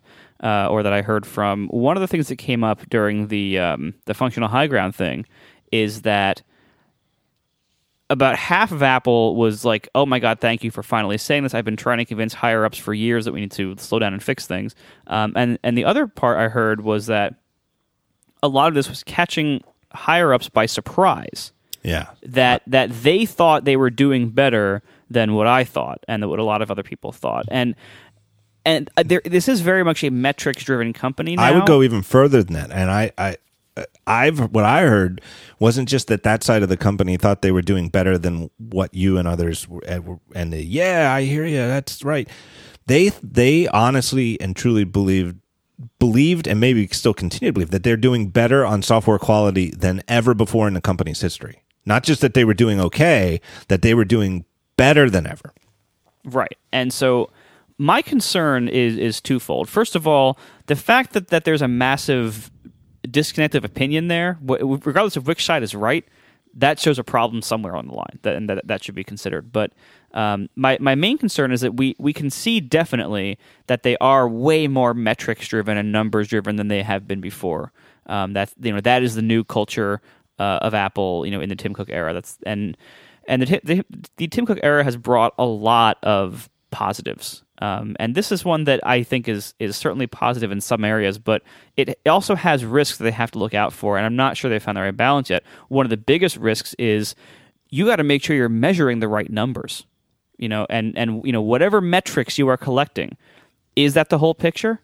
And also, whatever metrics you're collecting will first of all they will be gamed by internal people within the company. Like internal Right. departments will game the metrics because they have to, because that's the pressure that is put on them. And when they have to start making decisions about difficult things to cut or to put off or to whatever, you know, they know what metrics they're judged on.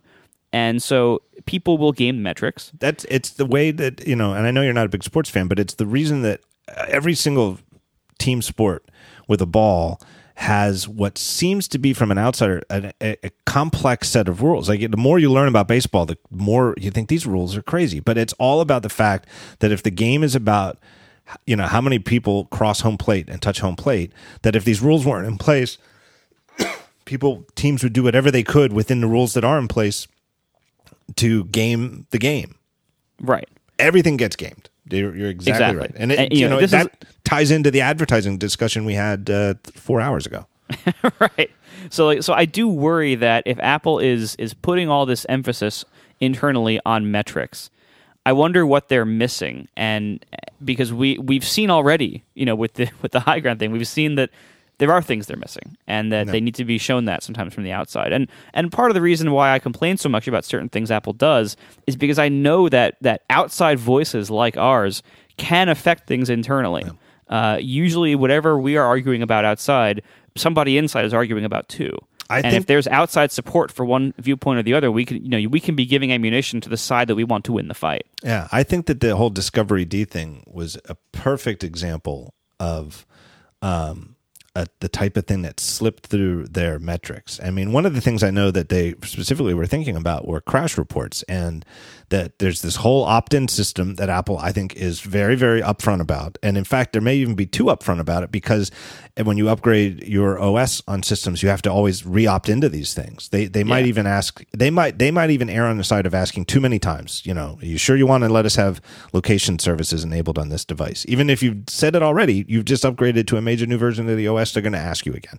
Um, so they they know that most of an overwhelming majority of users on the Mac, uh, or uh, Mac and iOS, opt into the "Will you send us you know the crash reports and and stuff like that for helping us make things better." Um, and that's one of the things that they've measured, and one of the things that they know has gone way down in recent years is apps crashing.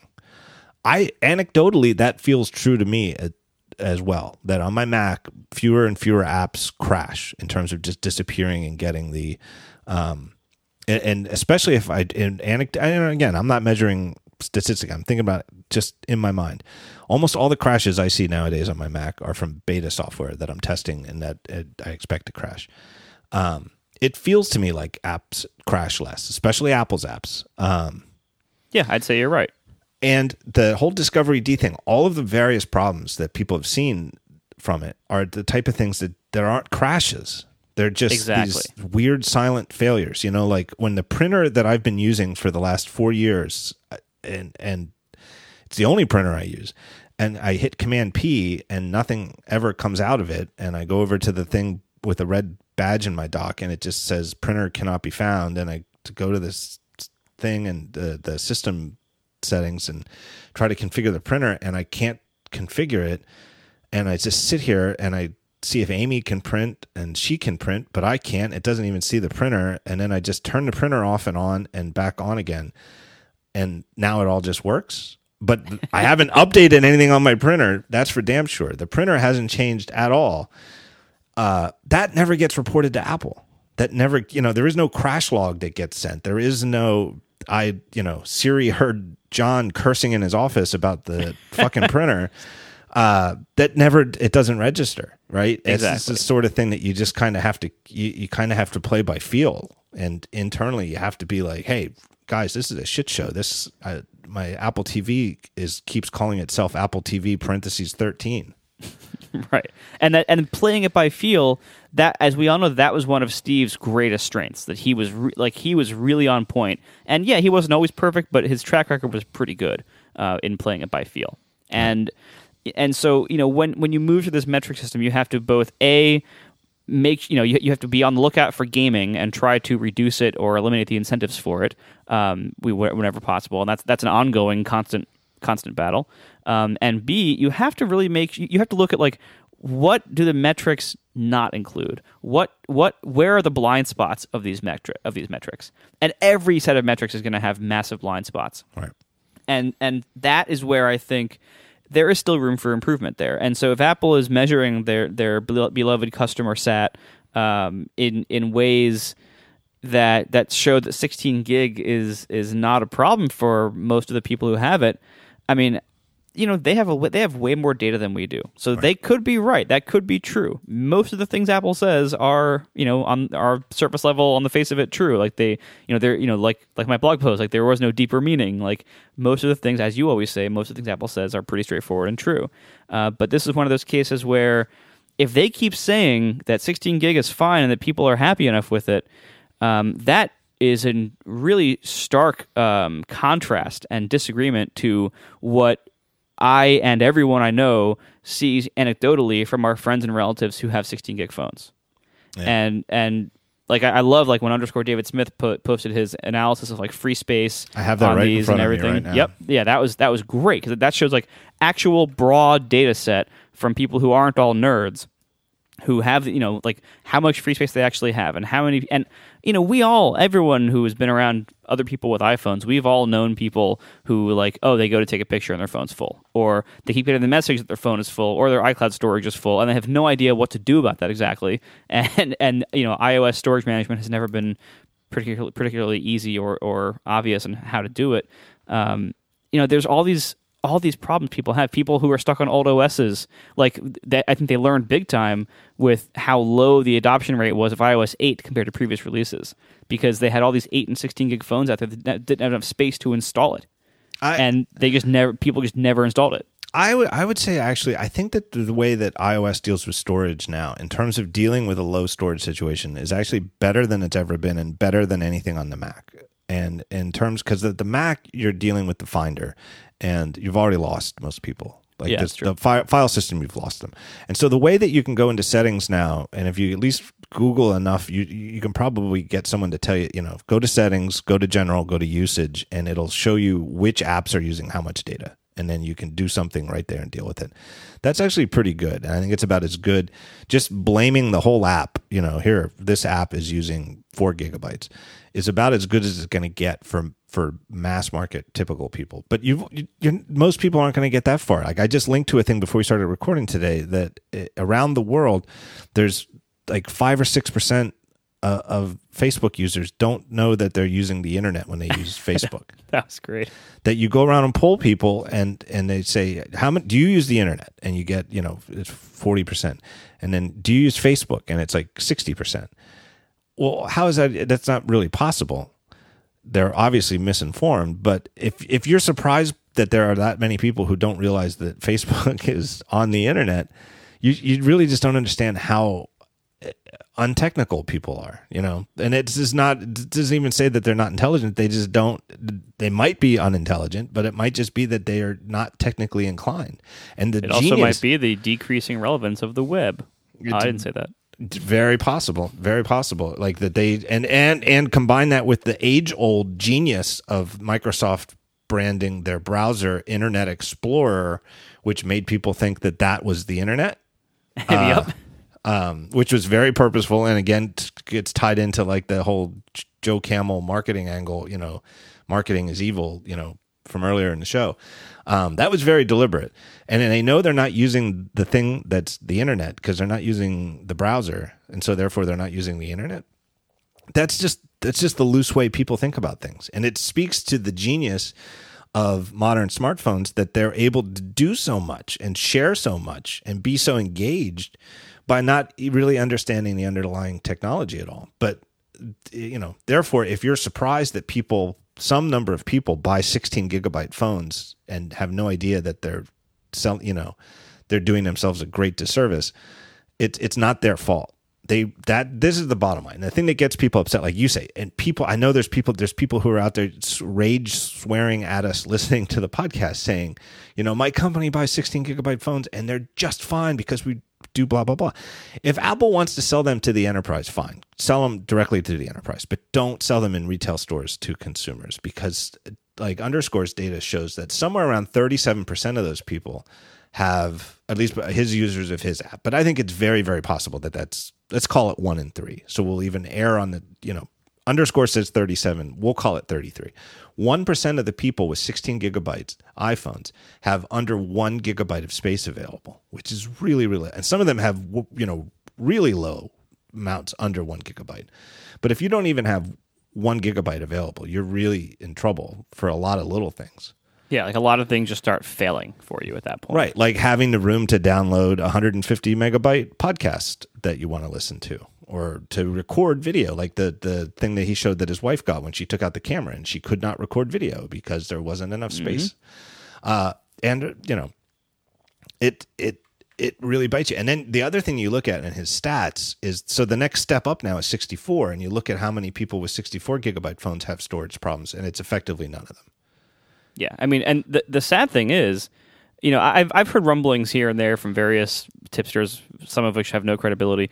Uh, but I've heard rumblings that they are finally going to fix this next year, and with the iPhone Seven, it's going to start at either 32 or even 64. right Um, Just- I worry though, like by, by the time if they ever move up to 32, maybe that's going to be too small by that point. right.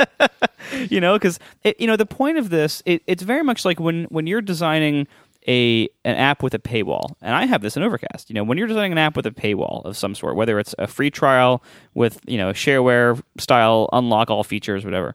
Um, the idea is to put that wall at, at a threshold such that you're creating a, a small pain point for people so that they won't like frustratingly quit your app and say well this is useless i can't even try it but you have to create that pain that pain point at such a place where most people will reasonably run into it a few times and a good percentage of those people will run into it enough that it, it pushes them it motivates them into paying and I use the term pain point here intentionally. Like it, this is like you're causing like inconvenience or you're making people like hit a, hit a wall that's unpleasant that they want to go past.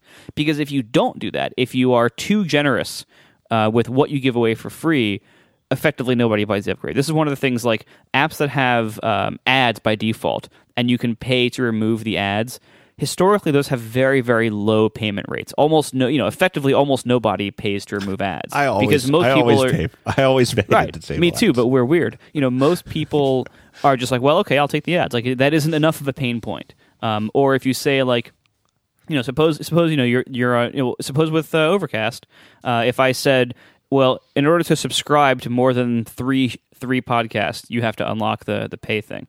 Um, well, most people subscribe to like two podcasts or one and a half podcasts or something like that on average. So hardly anybody would even would even hit that. And then I would create this horrible incentive for people right. not to try out new shows. Right. so, right. so like eh, that, that, that's why I don't limit that. You know, I limit other things, but I don't limit that. Um, and, and so you know, with Apple, you know, when they're pricing their products, when they're designing the the tiers of deciding what what the storage tiers or whatever the the product lines, you know, where does the Mini run into the Air? Where does the Air now run into the Pro? Where on the MacBooks, how do you you know where do the size boundaries lie, and what capabilities do you have to move up to get uh, at, at each stage? Like all these things are designed to try to place those those barriers and those limits and, the, and those boundaries between classes or between price levels. Try to place them at, at a point where you're going to capture a lot more value from a lot of people who are going to hit those barriers and are going to want to push past them by paying you more money. That is the whole point. If they if if Apple did their job badly, they would give away too much for free at the low end. But Apple tries to do their job well, and they are very, very good at that most of the time. And so, so when app like these these storage tiers are designed specifically to maximize that. You know, I, look at the iPad and the iPad Pro. I was just about 32 and 128, right? And right. the 128 is cellular only, or it, no. cellular is only available on the 128. Right. Right. So like So there's only three available. You can right. for seven ninety nine. I think it's seven ninety nine. I'm looking at my notes. Here. Yeah, I think you're right. Seven ninety nine. You can get a thirty two gigabyte, no cellular. For nine forty nine, you can get 128 gigs, no cellular, and then for ten seventy nine, uh, their their usual one hundred thirty dollar upgrade for the cellular, you can get 128 in cellular. Those are the only three configurations available. I actually think that's great. I think it's great that it's a lot simpler that you don't have three storage tiers. It's just two. Do you want the real one? And let's face it, the real one is the 128. Do you want cellular or not? And the 32 totally makes sense in the context of industrial uses of the iPad Pro, like for the enterprise and right. like uh, single app uses. Uh, yeah, and like I was talking to Dr. Wave from Pixar, you know, and they, they even publicized it. this is public information. It's not secret that Apple was there at Pixar last week and letting their artists play with them and use them and and test the palm rejection, which they were very pleased with uh, I, I say very pleased that they called it like near perfect. Um, but like I said to him, I was like, I, will bet that the 32 is the one you guys are going to buy. And he goes, Oh yeah, of course, because they don't store anything on the on the thing. Right. It's all connected to their little internal internet, and it's all stored on the servers, and and so that they can share it, and it's all there. So you know, the extra storage would be completely and utterly wasted on them. And it's also the lack of cellular is uh, a feature because they don't want these things connected to cellular networks. They want them connected only to their little internal network. Like the, I, I didn't even talk to him about this, but I know in the movie industry in general, that whole thing where Sony got hacked has really, really upped their game on security. And places like hospitals and stuff like that with all the HIPAA laws, um, you know, this configuration is perfect for them. It is not, you know, if you're a consumer though, you want the 128 and you probably want the one with cellular. Yeah. And I think it's very obvious. And also the the low end model 32 is a great little low end thing where there's still plenty of space for things like software updates and temporary caches and big files and stuff like that. Whereas like a 16 gigabyte model on that would have been like it just would be terrible. Yeah, I mean, like I like you know, if I if I end up having to get one for various testing purposes, I would get the 32 because I wouldn't be hmm. like a power user of that. So, Right. Like that feels like it's okay, but just barely. Like it, it does feel kind of weird to spend nine hundred or eight hundred dollars on this high end thing, and then to not spend the extra hundred fifty or whatever to quadruple the storage because this is the kind of thing that you can never change. You can never upgrade that storage any other way, or like it- it's you can't undo that decision. Um, and and they know that when they're pricing it and when they're deciding these, they know that, and they know that a certain percentage of people, usually uh, I I would expect a pretty significant one, uh, will rationalize that same thought of well, I'm already spending eight hundred. If I go up to nine fifty, I'll quadruple this thing that might be a problem for me in the future if I don't do it. You know, like that, and same thing with adding Apple Care and everything else. This is how retailers always work. This is this is business. Um, so, all this is a very long way to say I definitely still believe that the 16 gig phones are a decision to raise average selling price, not because it is best for customers, um, and and that I don't necessarily even I'm not even that mad at them about it because you know that's just that's business. As I said, like that's that's the kind of decision that they have to make to be successful, and every business person does this. And you know, Apple is not you know Santa Claus. Like they you know they they're a business and and they're going to make money off of us, and and we happily keep giving it to them. And so they're obviously doing something right. The only the one and last thing I want to point I want to make about this. The other thing that that causes me to think about it a lot is that it's that it it la- the, the the repercussions of this last for at least three years because what it means is that next year the mid tier phone is going to be a 16 gigabyte start at a 16 gigabyte iPhone 6s and then two years from now the free free with contract $99 phone is going to be the iPhone 6s with 16 gigabytes. So there's going to be brand new iPhones that some people are buying with 16 gigabytes for at least the next three years Oh yeah, I mean they they've been selling eights at the low end. I, I think. Right. Are, I don't know if are they still now. Uh, I think that, that They with- were they were before last week. yeah before last week they were week still selling the five C- the five C had an eight gig yeah version. yeah so you know it's the fact that the minimum when the iPhone 5C came out was six made it you know it made a difference Uh, the minimum now, at least the minimum in the U.S. is 16 now on the 5S. yeah they might sell eight somewhere around the world but yeah, you know but that still means though that it's going to be 16 though for a while exactly. Um, I thought I, I linked to it today, and I don't want to repeat it. I just tell people to go if you you know because you and I don't have you know this episode is pretty short. So if you still have a lot of time left for podcast listening, go listen to. It's a great podcast in general, but I really thought it was a, a fantastic episode of Upgrade with Jason Snell and Mike Hurley, and they talked about upgrading to iOS nine and or or getting a new phone. You buy a new iPhone, you have an old iPhone, you want to upgrade from your backup what an enormous pain in the ass that that really is. And if, if anything, it's gotten worse over the years because the phones do so much more and ask so much more permission. And some of the things I totally understand. I know it has to be that way. It's actually a feature that you have to redo your fingerprints. Uh, that's actually good, even though it's a little bit of a pain in the ass. Uh, you have to re-enter your credit cards. I realize that's actually a feature because the credit card data is stored on a secure element, and if it was a thing that they could just copy from one phone to another, that wouldn't be a very secure element. It's the fact that you it literally cannot be copied from there to here. That's great. So some of those things are obviously uh, uh, it can't be avoided, but it takes so long and you it, it- and and it's so indeterminate what you're waiting for. Like, did you run into the? Do you upgrade when you get a new phone? Do you upgrade from a backup? Yeah, I do. I do the iTunes encrypted backup and everything. I, this time, I I- did it mostly seamlessly. Um, Tiff's phone came with a dead SIM card, so we had to swap the SIM on that one. And I had a, I had the endless loop of uh, iCloud authentication dialogues during the setup process problem, which I've heard a couple people mention that they ran into as well. Um, But Yeah. other than that, I like you know I did the whole thing where I unpair the watch, then back up the phone, then restore to the new phone, then repair the watch to the new phone, and all that. Like it, it, it went mostly okay. It's I've gotten this down because, and again, this is not really a complaint. It's you know, it's it's great that I get these review units and from to I get them two weeks early and I get to write about them before other people and I get to spend more time with them. Um, but now that they do two new phones a year, 5C, 5S, 6 and 6 Plus and the 6S and 6 Plus, I get two phones to test. So there's two phones that I have to go through this with. And then I always buy my own. I already have my own. I bought my own. I don't, you know, I, I pay for my own phone. I personally use iPhone every year. So that means like in a period of like three weeks, I do this with three phones every year. And then later in the fall, I generally wind up doing it with an iPad too. So, and then I might buy, I might buy my own iPad. I don't buy a new iPad every year, but I at least test one. So I, I do this with like five or six devices every year. I'll bet there's people within Apple who do this more often because they're using test units of the hardware. So that people inside Apple have to know this. And I think that if you do it like I do more than once a year, um, you're mo- the inadequacies of this system are in your face. And I really and and now that they're selling a a program to upgrade every year, encouraging people to upgrade every year, I really hope that that somewhere within Apple there's a you know, this is a high priority. We really got to streamline this. One thing I, I was not so, aware too, of, but I was I- not I aware. think- I, I'm ahead. sorry for the crosstalk, but I was not aware that if you do the iCloud backup, you still have to re-enter all your passwords.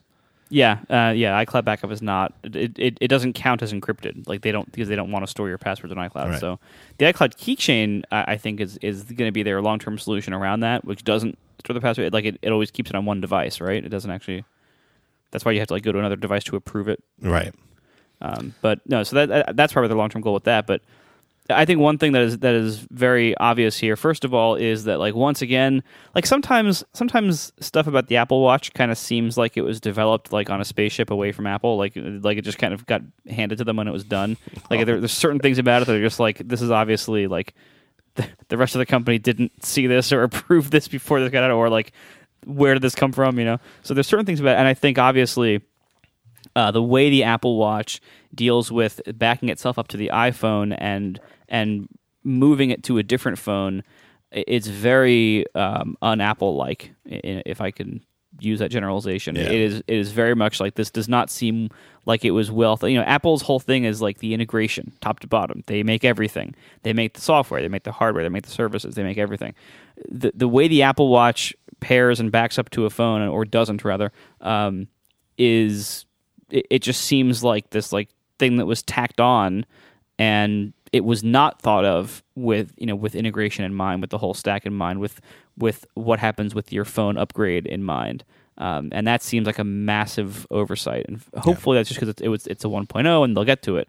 Um, because it, it does seem really weird that like by default your watch is not backing up to your phone ever it seems. Does it does it does it only you- do it when you unpair it? I think so. Yeah. And if you so if you like wipe your old phone and while in the process of I, I it's very easy to end up as a as an ideal Apple customer, meaning ideal from Apple's perspective. You're a big fan, and when they when they release new things, you just go out and buy them. So you've already got an Apple Watch, and you're buying a new iPhone.